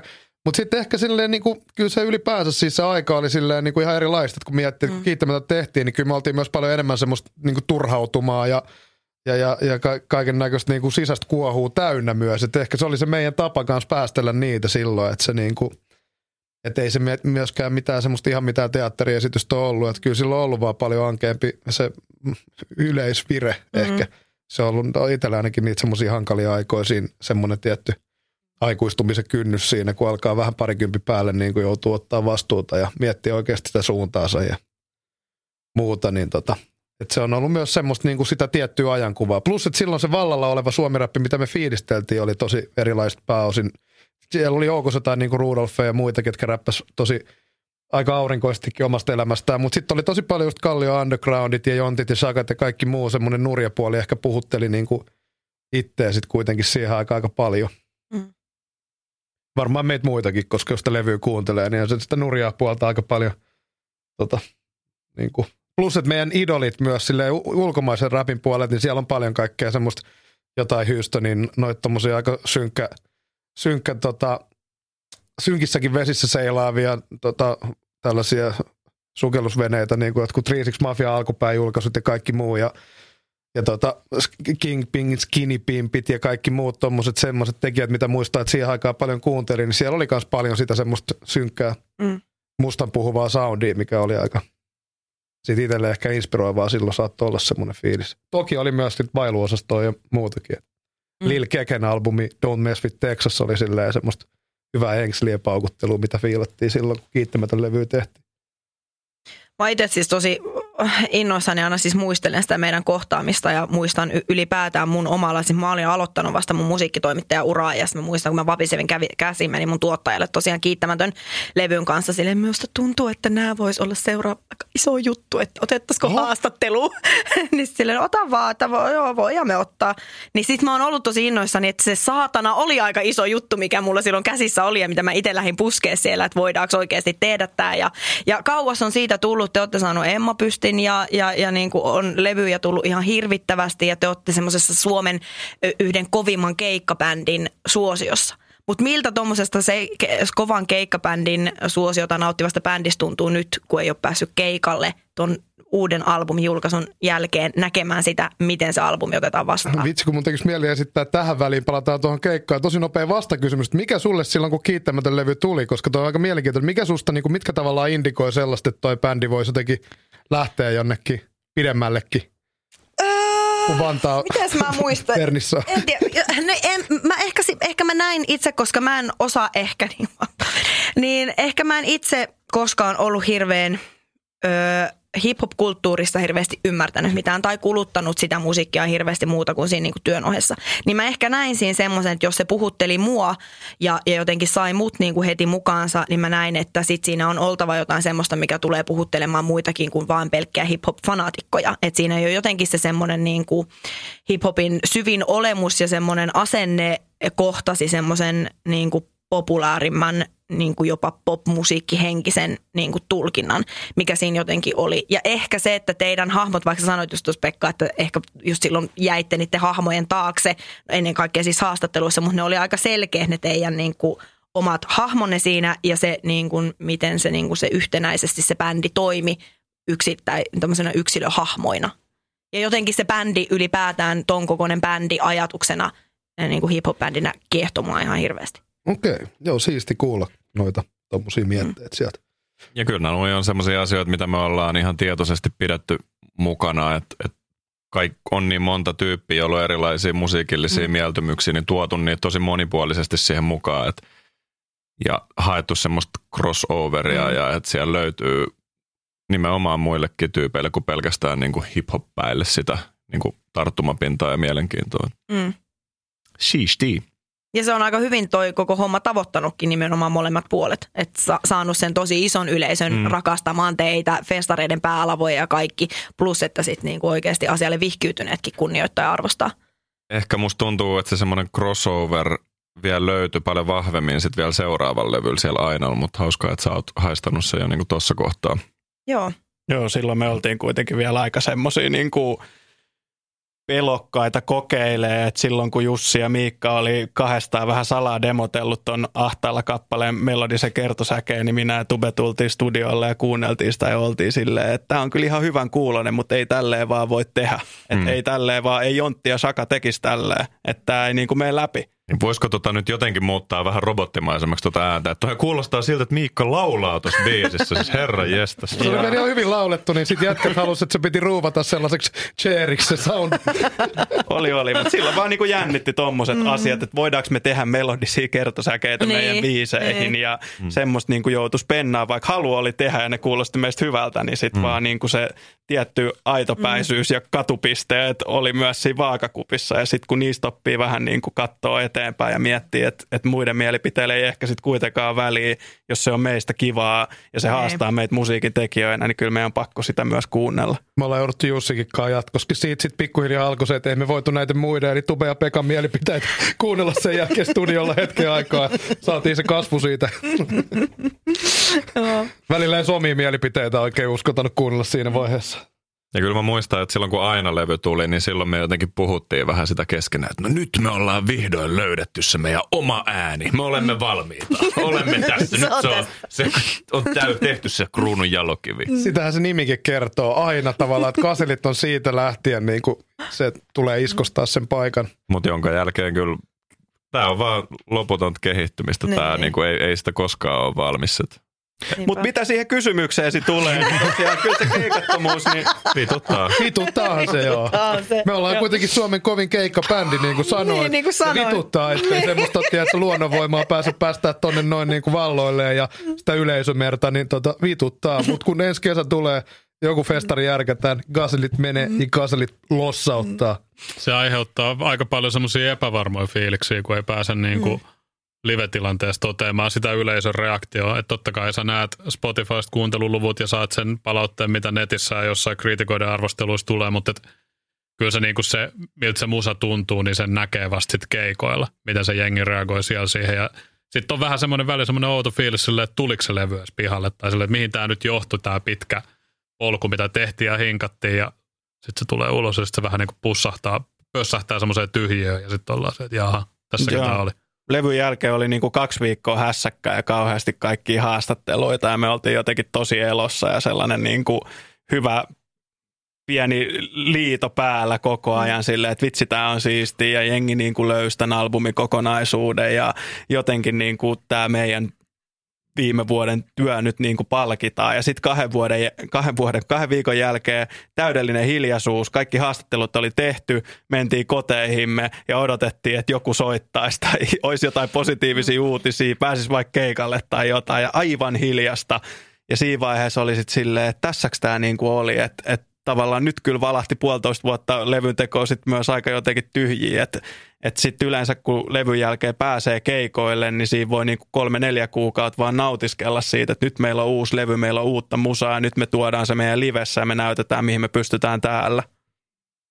Se oli jotenkin niin kuin surkuhupaisaa se, että teiltä kerkesi tulla diskobiisi ennen kuin kaikki diskot pistettiin niin kuin säppiin. Että oli vähän, ehkä vähän väsyneitä diskon. Okei, saatte mitä tilasitte, ette pääse diskoon tässä reiluun vuoteen ollenkaan. Sitten ehkä kutsubiisi. Jos mä kutsun, tuleeko kukaan? No ei nyt tuu kukaan, kun ei voisi kutsuja lähettää. Et siellä oli jo jotain tämmöisiä liikaa taivaanrantaa maalaavia niin kuin biisejä tuloillaan. No ne oli siis tehty aika lailla siinä pahimmassa keikkosumassa, missä mm. niinku huomasi, että alkoi niinku ky- kynttilä palo molemmista päistä ja ol- oltiin aika väsyneitä, mutta sitten ne sai vähän erilaisen merkityksen Ne sai vähän niinku se joo. korona-aikana sitten. Teillä on vierailijoita tällä levyllä. Siellä on siis Karikoira. On, onko se äh, uusi Karikoira-biisi vähän jatkoa edelliselle? Onko se, onko se jonkunnäköinen biisipari? No en, en mä kyllä itse näe niinku teemallisesti muuten kuin sitä, että siinä on vaan kaselit ja karrikoira. Niin. Mm. Että ei sitä ajateltu mitenkään sille, että halutaan tehdä semmoinen jatko-osa. Vierailijoita. Siellä on muitakin, Pesso on muun muassa siellä, Onni Boy on tällä sen biisillä ja, ja näin, mutta tota, te ette itse taas ole ihan hirveästi vierailleet muiden artistien fiittinä. Mä en tiedä, onko se johtuuko se siitä, että onko bändi aina vaikeampi ottaa fiitiksi vai onko se, että te, ei- te, te ette ole sit hakeutunut semmoiseen, mutta onko teillä haavetta, että te haluaisitte päästä jonkun tietyn artistin jollekin biisille fiittaamaan? No se Just- menee just tällä mm. tavalla, että kaselit on vähän paskafiitti. niin kuin, Te se on vaaditte tilaa niin paljon Se on tosi myös, vaikea niin. toteuttaa, Niin. että et yleensä se räppifiitti otetaan sinne Villegalle, otetaan sinne keinutaan C-osaa heittää Niin. kasit. Mutta sitten jos sä haluat gasellit, niin tavallaan se idea on se, että kyllä me silloin halutaan niin kuin kaikki kolme olla äänessä ja Mm. Musa Jusa Adlibeissä vielä kaupan päälle, niin sitten tavallaan Mm. se kasi niin on aikamoista sit niin kuin jotenkin shaibaa siinä vaiheessa, jos kaikilla on joku kaksi linjaa siellä. Sitähän me ollaan nyt viime aikoina ne harvat fiitit, mitä ollaan tehty, niin kyllä me ollaan sitten vähän se, se kaksisäkeistö jo vähän niin kuin vaadittu sitä tilaa Niin. tai, tai puhuttu sitten tekijöiden kanssa, että olisiko se vähän r- levollisemman kuulosta, jos ei se ihan neljän tai välein vaihtuisi se Niin. ääni. Et esimerkiksi Pesso sunkaa biisissä, siellä taisi olla kaksi säkeistöä meillä ja Mm. Vilma Alina voimaeläimessä myös sama homma. Mm, Niin se mutta jää muuten vähän ohkaiseksi, jos se olisi vaan semmoinen. Se jää. Mm. Että aika paljon me ollaan sitten niinku fiiteistä kieltäydytty ihan vaan silleen, että tästä tulee kovempi biisi, jos me ei tulla mm. tonne niinku sotkee kolme ääntä silleen, että kuulija ei tiedä enää yhtään, että mitä tässä nyt niinku tapahtuu. Että tee itse läjääntää, sulla on hyvä biisi tässä, että sä et tarvii meitä tähän.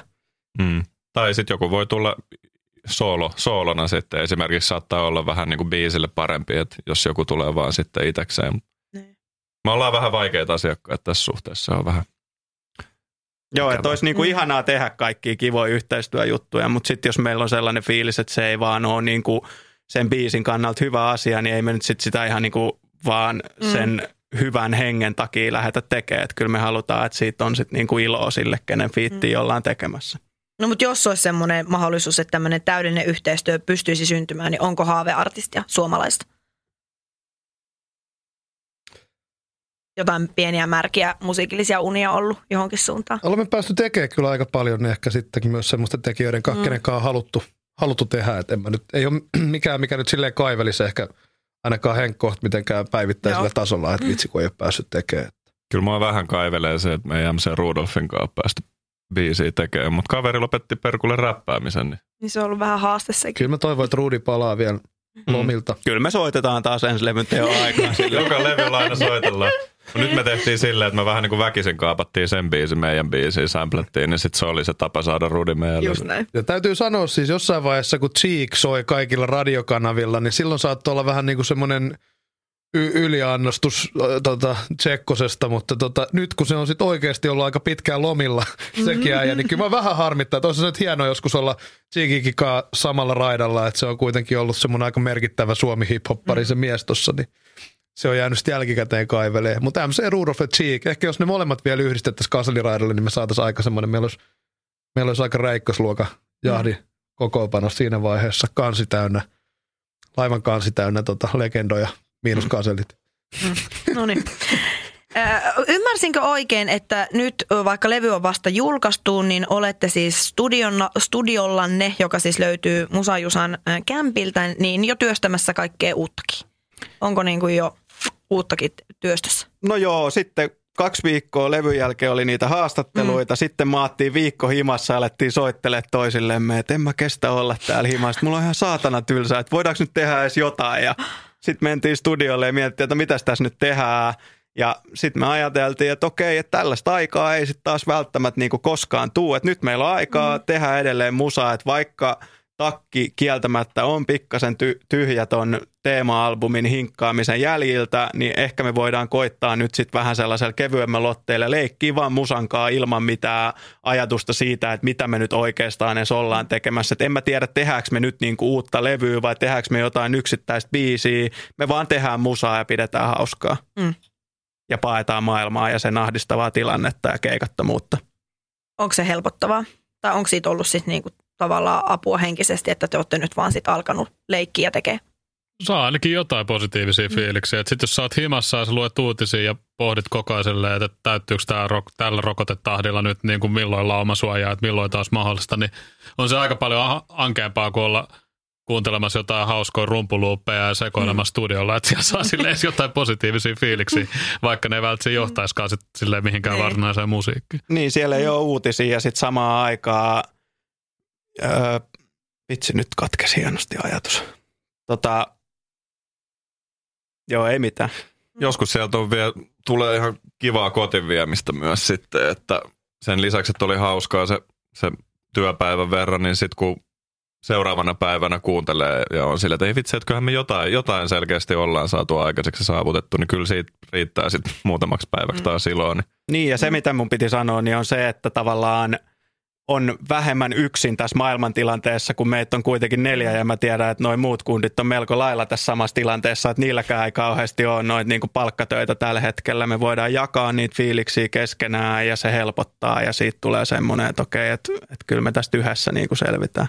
Ja välillä tuntuu, että koko niin kuin pandemiasta puhuminen on vähän sellaista, että jaksaako tähän edes lähteä. Mutta mm-hmm. sitten kun tietää, että nämä, että meillä on kuitenkin semmoinen aika sanaton niin kuin symbioosi tässä, niin kyllä mä niin kuin tiedän, että nämä tyypit täysin tietää, mil- miltä nyt suurin piirtein niin kuin tuntuu. Niin ei- ei sitä tarvitse edes silleen aina niin kuin sanallistaa, kun se on niin semmoinen. Joo, tämä on vähän kans, mä pakenen myös tätä kaikkea tänne studioon, että siitä on lähestulkoon popsessiokin syntynyt. Ja sitten kun mulla on kavereita, niin mä kutsun tänne vieraita. No se sai ikävän käänteen. Hei, nyt me jäädään siis ihan hulluna vaan odottamaan, että maailma joskus löytää jonkunnäköisen äh, tilan, jossa päästään keikkailemaan ja me päästään näkemään teidät siis mahdollisimman pian keikalla. Mutta kovasti kyseltiin, koska sit, sitä emme vielä tiedä, milloin se tapahtuu, niin onko teillä suunnitteilla vielä jotain niin kuin ihan striimikeikkaa? Jonkunnäköisiä semmoisia teillä on ehkä ollut jotain yksityiskeikkoja tai jotain tommosia, mutta onko ajateltu avata ihan yleisölle jotain striimikeikkaa vielä. Olen käsittänyt, että, että Suomen musabisneksessä se on ihan hirvittävän kallista tehdä, koska ei niistä saa hirveästi rahaakaan, niin onko se tavallaan myös sitä kautta aika mahdoton ajatus, että järjestettäisiin joku jäätävän kokoinen striimikeikka? tähän me ei tässä vaiheessa kommentoida yhtään mitään. Okei. Okay. No se voidaan leikata pois, koska se, tai ei leikata, mitä tuo tarkoittaakaan sitten. Toi ei varmaan tarkoita yhtään mitään. Okei. Okay. No mutta tiedoksi, fanit kyselivät niissä kysymystarroissaan kovasti striimikeikkojen perään, että onko semmoisia tulossa. Mutta puhutaan nytten äh, musiikista, mutta ei teidän musiikista vaan että Popsessio kokoaa aina tämmöisen soittolistan, mikä löytyy Spotifysta. Voi käydä vaikka hakemassa Popsessio nimeltä, niin sieltä löytyy kaikki, kaikki soittolistat, mitkä liittyy aina jaksoon. Kaseleistakin on muodostettu oma, missä on Kaselin tärkeimmät biisit varmasti sieltä kiittämätön levystä alkaen ja mistä tässä ollaan puhuttu. Mutta mä haluan sinne jotain semmoista erityistä herkkuu, mikä saattaisi vähän yllättää ihmiset. Eli mä oon pyytänyt teitä, jokaista valitsee biisin pari, semmoiset ehkä yllättävät biisit. Vähän silleen guilty pleasure-sanan alle tai biisit, jotka aina soitan hiprakassa jatkoilla tai autossa ärsyttääkseni muita, mutta itse rakastan. Vähän semmoisia yllättäviä biisivalintoja, niin käydään läpi jokaiselta vaikka yksi. Mä oon kaksi pyytänyt, lisätään kaikilta kaksi, mutta että löydätte ne kaikki, niin me nappaa se lista kuunteluun, mutta jokainen saa kertoa yhden oman hassun biisivalintansa. Onko joku valmiina? Musa Jusa aloittaa. Mulla on valmiina, joo. Tää on niinku guilty pleasure, mutta sitten samaan aikaan tää on not guilty pleasure, mm-hmm. koska, koska mua ei hävetä mikään. Se on, otettu, se on huomattu tässä myös, tässä, kun mä aloin tekemään tätä, että siis jo teidän suhteen huomattu jo pitkä aika sitten, mutta että kun mä pyy, a, ajattelin tätä guilty pleasure, niin eihän kenelläkään enää ole. Se on tosi vanha ajattelutapa, että joku on joskus hävennyt kuuntelemansa musiikkia. Eihän mm. semmoista enää tapahtu, että se, mutta se on vähän semmoinen Mutta mä ehkä sana. koen tämän artistin dikkailu vähän semmoiseksi, että, että niinku se paine tulee niinku ulkopuolelta. Mm. Että vaikka mä voin niinku ihan selkä suorana lähteä Tukholmaan tätä artistia katsomaan mun pari ystävän kanssa mm. tätä, tätä keikkaa. Ja sitten vaikka siellä sattuukin olemaan pelkkiä 15-vuotiaat tyttöjä meidän lisäksi siellä yleisössä, meidän raavaiden ukkojen lisäksi, niin se ei niinku mua haittaa henkilökohtaisesti. Mm-hmm. Mä en koe sitä niinku kummalliseksi, vaikka joku muu saattaisi sen kokea, niin musta on ihan fine kuunnella Ariana Grande silloin, tiedätkö, kun kaipaa semmoista niinku heleää poppia Mm. niinku maailmaansa. Ja tuosta oli hauska Tube itse sanoi, että mun Niin unelma, on, unelma. unelma olisi päästä tuottaa jotain kansainvälisen luokan pop-artistia, niin ehkä tämä ei ollut niin semmoinen salainen juttu sitten. Niin, se nyt kaikki all make sense. Mutta Thank You Next on kyllä mm. niin kova, että kyllä mä niinku aina toimii. Oliko sä, pääsitkö sä katsoa Ariana Grande, kun hän oli Suomessa pari vuotta Kun sitten? just nimenomaan Joo. me mentiin Tukholmaan. Ei kun, niin, kun tota- niin, niin, niin, niin, niin, Joo. niin, siis siellä jo. Joo, Tämä oli sorry. vähän tämmöinen koukeroinen tapa kertoa Joo, tämä mä homma. mut- unohdin jo kaiken, mitä, mistä sä aloitit tämän tarinan. mutta tota, joo, ei me, Niin. me yritettiin mm. muistaakseni ostaa lippuja sinne Suomen keikalle, vai oliko meillä oli joku tyyli duuni homma siinä päällä Joo. tai jotain. Mutta sitten mä ajattelin, mulla yksi frendi asuu Stokiksessa, niin mä ajattelin, että mä oli yhdistän siinä siellä. niin kuin, No niin. tota, että et siitä tulee tapa tavata kavereita ja sitten mä itse asiassa ostin yllärinä heille vielä liput sinne. Mun ei tarvinnut alkaa katsoa sit niinku vänkää heidän Joo, kanssaan. joo. Ostakaa nyt ne liput. Ariana, miksi? Sä pääsit helpommalla niin, että sä Mutta kaikki dikkasi ihan sairaasti. Siis se oli todella hieno kokemus ja hyvä keikka. Ihanaa. voisin jatkaa tästä guilty pleasure-hommasta, koska mä kanssa itse silleen aika avoimesti suhtaudun musiikkiin. Mm. Sitten mäkin olin himassa silleen, mä mietin, että, että eihän mulla ole mitään guilty pleasureita, ei mikään hävetä. Ja mä, to, mä toivoisin, että mä olisin noin pitkällä kuin muussa, mutta ehkä se on se, että, että on niinku kasvanut, kasvanut semmoisten musaniilojen ympäröimänä ja vaikkapa esimerkiksi skeittipiireissä, missä niinku jotenkin se semmoinen kuuliuden tavoittelu on aina maailman tärkeintä ja sitten niissä bi- leffoissa saa olla vaan ne tietyt biisit, jos sä dikkaatkin joltain tietyt artistit siitä väärästä biisistä, niin sit se aina sanottiin tosi suoraan, että sä on paska biisi, mitä sä dikkaat siitä ollenkaan. Niin kyllä mä tunnistan itsessäni sitä, että joku, joku biisi kolahtaa, että miksi mä oikeastaan dikkaan tästä, tää on vähän noloa hommaa, että ei tästä, ei tästä kai saisi dikata. Ja sitten mä aloin tutkia sitä, että milloin mulla on fiile, viimeksi tullut tämmöinen fiilis. Ja se jostain syystä toistuvasti tulee tämmöisten, tiedätkö, amerikkalaisten semmoisten vähän dajuja, semmoisten möreäänistä joidenkin semmoisten vähän country rock tyylisten biisejä, vaikka se ei varsinaisesti country ole semmoista modernimpaa, semmoista millennium-kamaa. Ja yksi biisi, mikä mulla on tota, kolahtanut, on Crash Test Dummiesin se... Mutta se ei ole siis country rockia, se on tämmönen niinku... Mä just sanoin, että country rock on ehkä vähän väärä, Joo. väärä sana, mutta siis silleen, että siinä on sitä semmoista tietynlaista mm, semmoista vibaa ja tuommoista millennium musaa. Ja mä soittelin sitä kitaralla yksi päivä ja mä olin, että tämä on oikeasti kyllä aika wacki biisi, mutta jotenkin tämä tuntuu silti hyvältä soittaa ja tämä melodia on aika hyvä, niin Kyllä se, niinku, se menee mulle vahvasti niinku guilty pleasure tota kategoriaa. Toi on erinomainen, erinomainen, joo. Aika, mä olin unohtanut koko biisin jo. Mm. Nyt soi ihan täysin Syystäkin, päässä. syystäkin. No, tietysti jotain muitakin bändejä, joku, Cre- joku Creed on vähän Joo, samanlainen. niin on, että- menee ihan sinne samaan. Tämä on Pelle-biisi, mutta joku tässä on kuitenkin joku vähän silleen, joku naurattaa ja tuntuu samaan aikaan vähän hyvältä. On se, pitää on se aika lisää. iso hitti sekin. Pitää lisää tuohon vielä, että meillä oli yksi Flow-festivaalin jälkeinen keikka, joka oli siis samalla, seuraavalla viikolla. Ja meillä oli kaikilla vähän semmoinen mm. pieni semmoinen festivaaliahdistus, harmaa olo ehkä. Ja me mentiin, se oli joku keskiviikko tyyli terassikeikka ja me mentiin. Meillä on yleensä tapana laittaa heti keikan alkuun, että se on kunnon nostattava biisi, että jengi lähtee heti bailut käyntiin. Mutta sitten kun me ajateltiin tietysti niin kuin aina vähän darras tuntuu, että kaikistahan tällä hetkellä tässä maailmassa tuntuu samalta yhtä huonolta kuin meistä. Kyllä. Ja me koettiin, että mm, mm, mm, olisi paras biisi aloittaa se meidän keikka. Ja mä laitoin sen biisin soimaan. Mä, en, mä- en mä muista, että olisi ikin niin kylmää reaktio yleisöltä. Joo, se ei ollut oikein. Se ei ollut oikein. Joo, ehkä mä ajattelin, että siellä joku voisi ironisesti vähän hymähdellä, se, että tämähän on ihan naurettava kappale, mutta et ei, ei mitään. Ei, se oli se- ihan jääkylmä silloin se yleisö. Oi voi. No niin. Mutta hei, täydellinen valinta. Meikäläinen joutuu kyllä sanoa tähän, että kyllä se on toi yöyhtyeen kappale Joutsen laulu, että tota, se, se valtava emootio, joka siinä kappaleessa Se on on, niin se, se on puhutellut mua teiniästä asti ja edelleen se on niinku sellainen heikkona hetkenä, kun se muuhun osuu, niin se osuu ja lujaa ja tota, kyynelkanavat saattaa aueta siinä kohtaa. Ja mä oon sen biisin vähän silleen, että minkä takia ja vieläkin. Ja tässä ei ole niin mulle mitään oikein samaistumispintaa edes tähän kappaleeseen. Ja aina vaan jotenkin siinä on joku semmoinen niin kuin maaginen taika. Ja sitten mä ajattelen, että se, onko se Hakulinen, kuka sen Joo. kappaleen on tehnyt, niin on joskus 19-vuotiaana säveltänyt ja sanottanut se. Ja sitten mulla tulee se, että vitsi on niin kuin väkevää. Että 19-vuotiaana, mitä mä tein 19-vuotiaana? Oksentelin jossain, tiedät sä, äidin kylpyhuoneessa. Että kyllä mäkin olisin voinut käyttää aikani toisiin. Ja Se viet aika pitkälle ton. Joo, ja Joo. siitä vasta syvä itseni on lähtenyt kumpuumaan ja, ja se kappale toimii voimakkaammin ja voimakkaammin ja saattaa mennä useita viikkoja, kun mä en muuta kuuntelekaan, mutta hätämiikka, jatka vaan. joo, toi on, toi on totta joo. Toi on totta, joo, kyllä, kyllä, noita kappaleita. Siis mä itse olen vähän samaa koulukuntaa. Ehkä to, toisaalta, niin kuin puhuttiin tässä aikaisemmin, että me ollaan Jussinkaan jo silloin niin kymmenisen vuotta sitten oltu aika vapautuneita välillä jopa musan tekijöinä, että mm. et meille on saattanut ihmiset sitten ihmetellä, että mi- mikä kaikki on saattanut meidän tota, mielestä olla hauskaa ja järkevää musaa tehdä.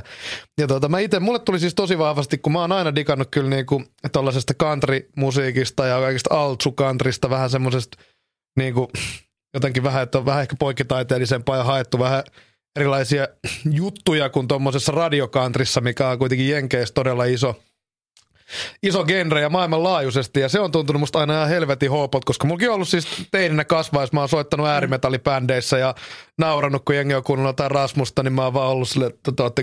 Että kyllä mä kuuntelin joskus ekan luokan Rasmusta, mutta silleen niin kuin silloin kun oli joku vittu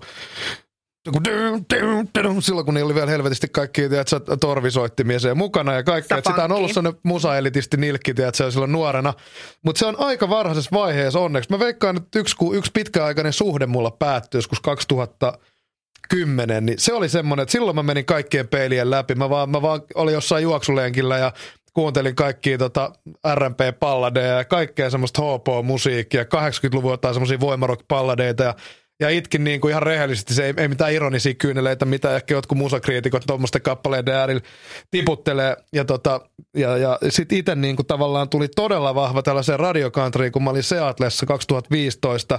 Ja mä olin aina vähän hä- niin kuin hyljeksinyt tosiaan radiokantariin. Se oli ehkä viimeisiä gen- genrejä, mitä mä en niin kuin ottanut haltuun. Ja sitten kun kuuntelin se jotain, niin Jenkin radiokanavat on aina joku KXGBE ja tota, joku tällainen KXGP, KXPGE FM. Ja sieltä tuli aina radiokantri ihan saatanasti ja vittu aamusta iltaa. Ja sitä kuunneltiin autossa ja mä olin eka silleen, että äh, koska me, tota, siinä oli, tää oli semmoinen keissi, että me oltiin tapaamassa mun äidin opiskelukaveri, mm. joka asui siellä. Ja hänen lempikan radiokanavansa oli tämä radiokantri. Mm. Ja kaksi päivää mä olin silleen, mm, äh, no kuunnellaan nyt tätä ja huvitutaan näistä uskonnollisista ja patrioottisista lyriikoista ja autolauluista ja kuinka ajetaan autoa kännissä ja nautitaan ja Jumalauta. Sitten vaan jossain vaiheessa mä huomasin, että mä olin itse, mä pyysin, että se radiokanava laittaa, kun mä olin aikaisemmin, niin jossain vaiheessa sitten mulla oli täyttynyt tietty kuppi ja mä olisin, että pitäisikö vaihtaa kanavaa. Sitten sieltä tuli vielä Jason Aldeanin Dirt Road Anthem, jossa se räppää se äijä. Ja mä nauran, mä nauran ja oikeasti tyyli itken samaan aikaan siellä. Ihan, siinä on niin hieno vielä kertosäkeen melodia ja kaikki kitarateemat siinä biisissä. Mä olin ihan kananlihalla siellä silleen ja samaan aikaan huvittunut siitä, kun se räppää. Mä olin vaan, että okei. Okay. Siis se räppääminen kuulostaa täältä. Eli helvetin hyvältä. Me and the Canada Marlboro Man. Aivan saatana hyvä biisi. Ja hauskintahan on siis se, että mä härähdin siihen kappaleeseen täydellisesti. Mm. Siitä alkoi siis, mä kuuntelen tosi paljon, varsinkin kun kesällä, kun ajat puoli tuntia stadista ja pääset tonne vähän kukkeampiin maisemiin ja peltomaisemiin, niin sit lähtee aina radiokantri soimaan. Se kuulostaa vielä autostereo sen sairaan hyvältä. Ja mä tulin himaa ja kyllä meidän koko bändi sen kappaleen löysi sitten. Pienen, pienen nikottelun jälkeen. Musta tuntuu, että Kyllä kaikki... sä joudut suostuttelemaan, mutta kyllä se meni sitten. Se, se itse asiassa menee se biisi tuohon kategoriaan, kun se, sulla oli se toinen kysymys, oli, että mikä on semmoinen niin kuin biisi, minkä se so, soitetaan aina jurrissa Joo, jatkolla. joo. Niin monta kertaa festarikeikan päätteeksi, kun ollaan meidän keikkaa takakontilla, tyhjennetään jotain juotavaa ennen kuin siirrytään jatkoille, niin kyllä siellä saattaa Jason Aldeanin Dirt Road Anthem soida hyvin lujaa ja me kaikki hoilataan sitä siellä Ja kaikki muut täysin. lähtee siinä vaiheessa jatkoilta ja me neljä jäädään Lokit tippuu siinä vaiheessa. olkapäältä. Voi heitellä. Viimeistään kun Jason Aldean aloittaa räppää ekas säkeistä.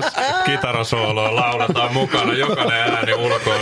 Eevi Stöki on aikamoinen tota, omanlaisensa persona ja synkkyyden suurvisiireitä, mutta kyllä Stösnikin on musta monta kertaa siinä vaiheessa luopunut, vaikka sitä kiinnostaisikin meidän tekilapullo, niin se on häipynyt. Apua. Ihan kaikkeen ei pysty. Joo, tämä on semmoinen biisi, mitä mä en tiedä, mutta soittolistalle lisätään, että päästään kaikki siitä se kuulemaan. Ja jos jollekin on nämä muutkin äh, biisit tuntemattomia, niin sieltä löytyy, päästään niihin tutustumaan. Öö, kiitos. Öö, mua sattuu poskiin, kun mä oon nauranut niin paljon.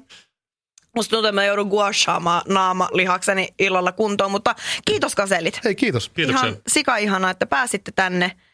Ja, ja tota, mä siis aina tosiaan, mä palaan vielä tähän, koska mä oon palannut sata miljoonaa kertaa ihmisten kanssa aina siihen, että minä ne kaselit silloin, muistatteko, kun minä niitä aloin silloin nostamaan, niin mä oon tehnyt siitä niin iso numero, että erässä työhaastattelussa mua kiellettiin. kun oli se on niin monta kertaa, kun jotain saavutuksia tai jotain luetellaan, niin seuraavaksi kun meillä vastaa, niin älä mainitse sitä gaselit juttua. "Mm, Okei, okay. en saanut sitä työpaikkaa. Joten tota, olisi pitänyt mainita se useamman kerran.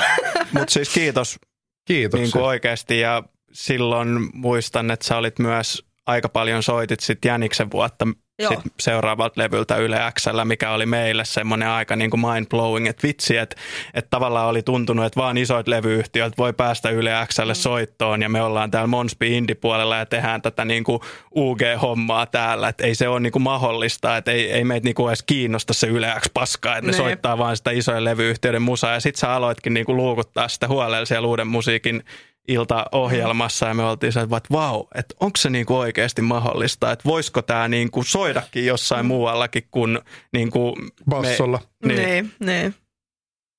Mutta ihanaa. Se oli ihana hetki ja muistot, mitkä jaamme aina. Ja kiitos, että tulitte Pop-sessioon. Se oli mulle tosi tärkeää.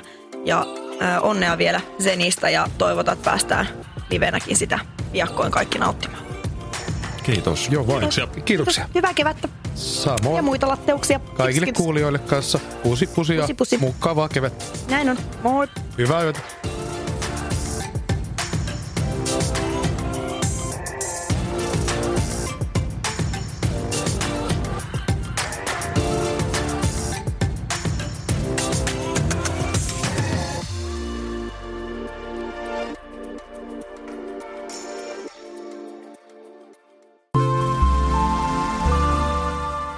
Tehty asenteella.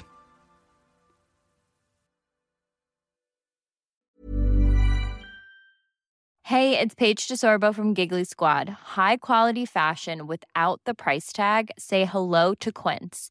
I'm snagging high-end essentials like cozy cashmere sweaters, sleek leather jackets, fine jewelry, and so much more. With Quince being 50 to 80% less than similar brands. And they partner with factories that prioritize safe, ethical, and responsible manufacturing. I love that. Luxury quality within reach. Go to quince.com slash style to get free shipping and 365 day returns on your next order. Quince.com slash style.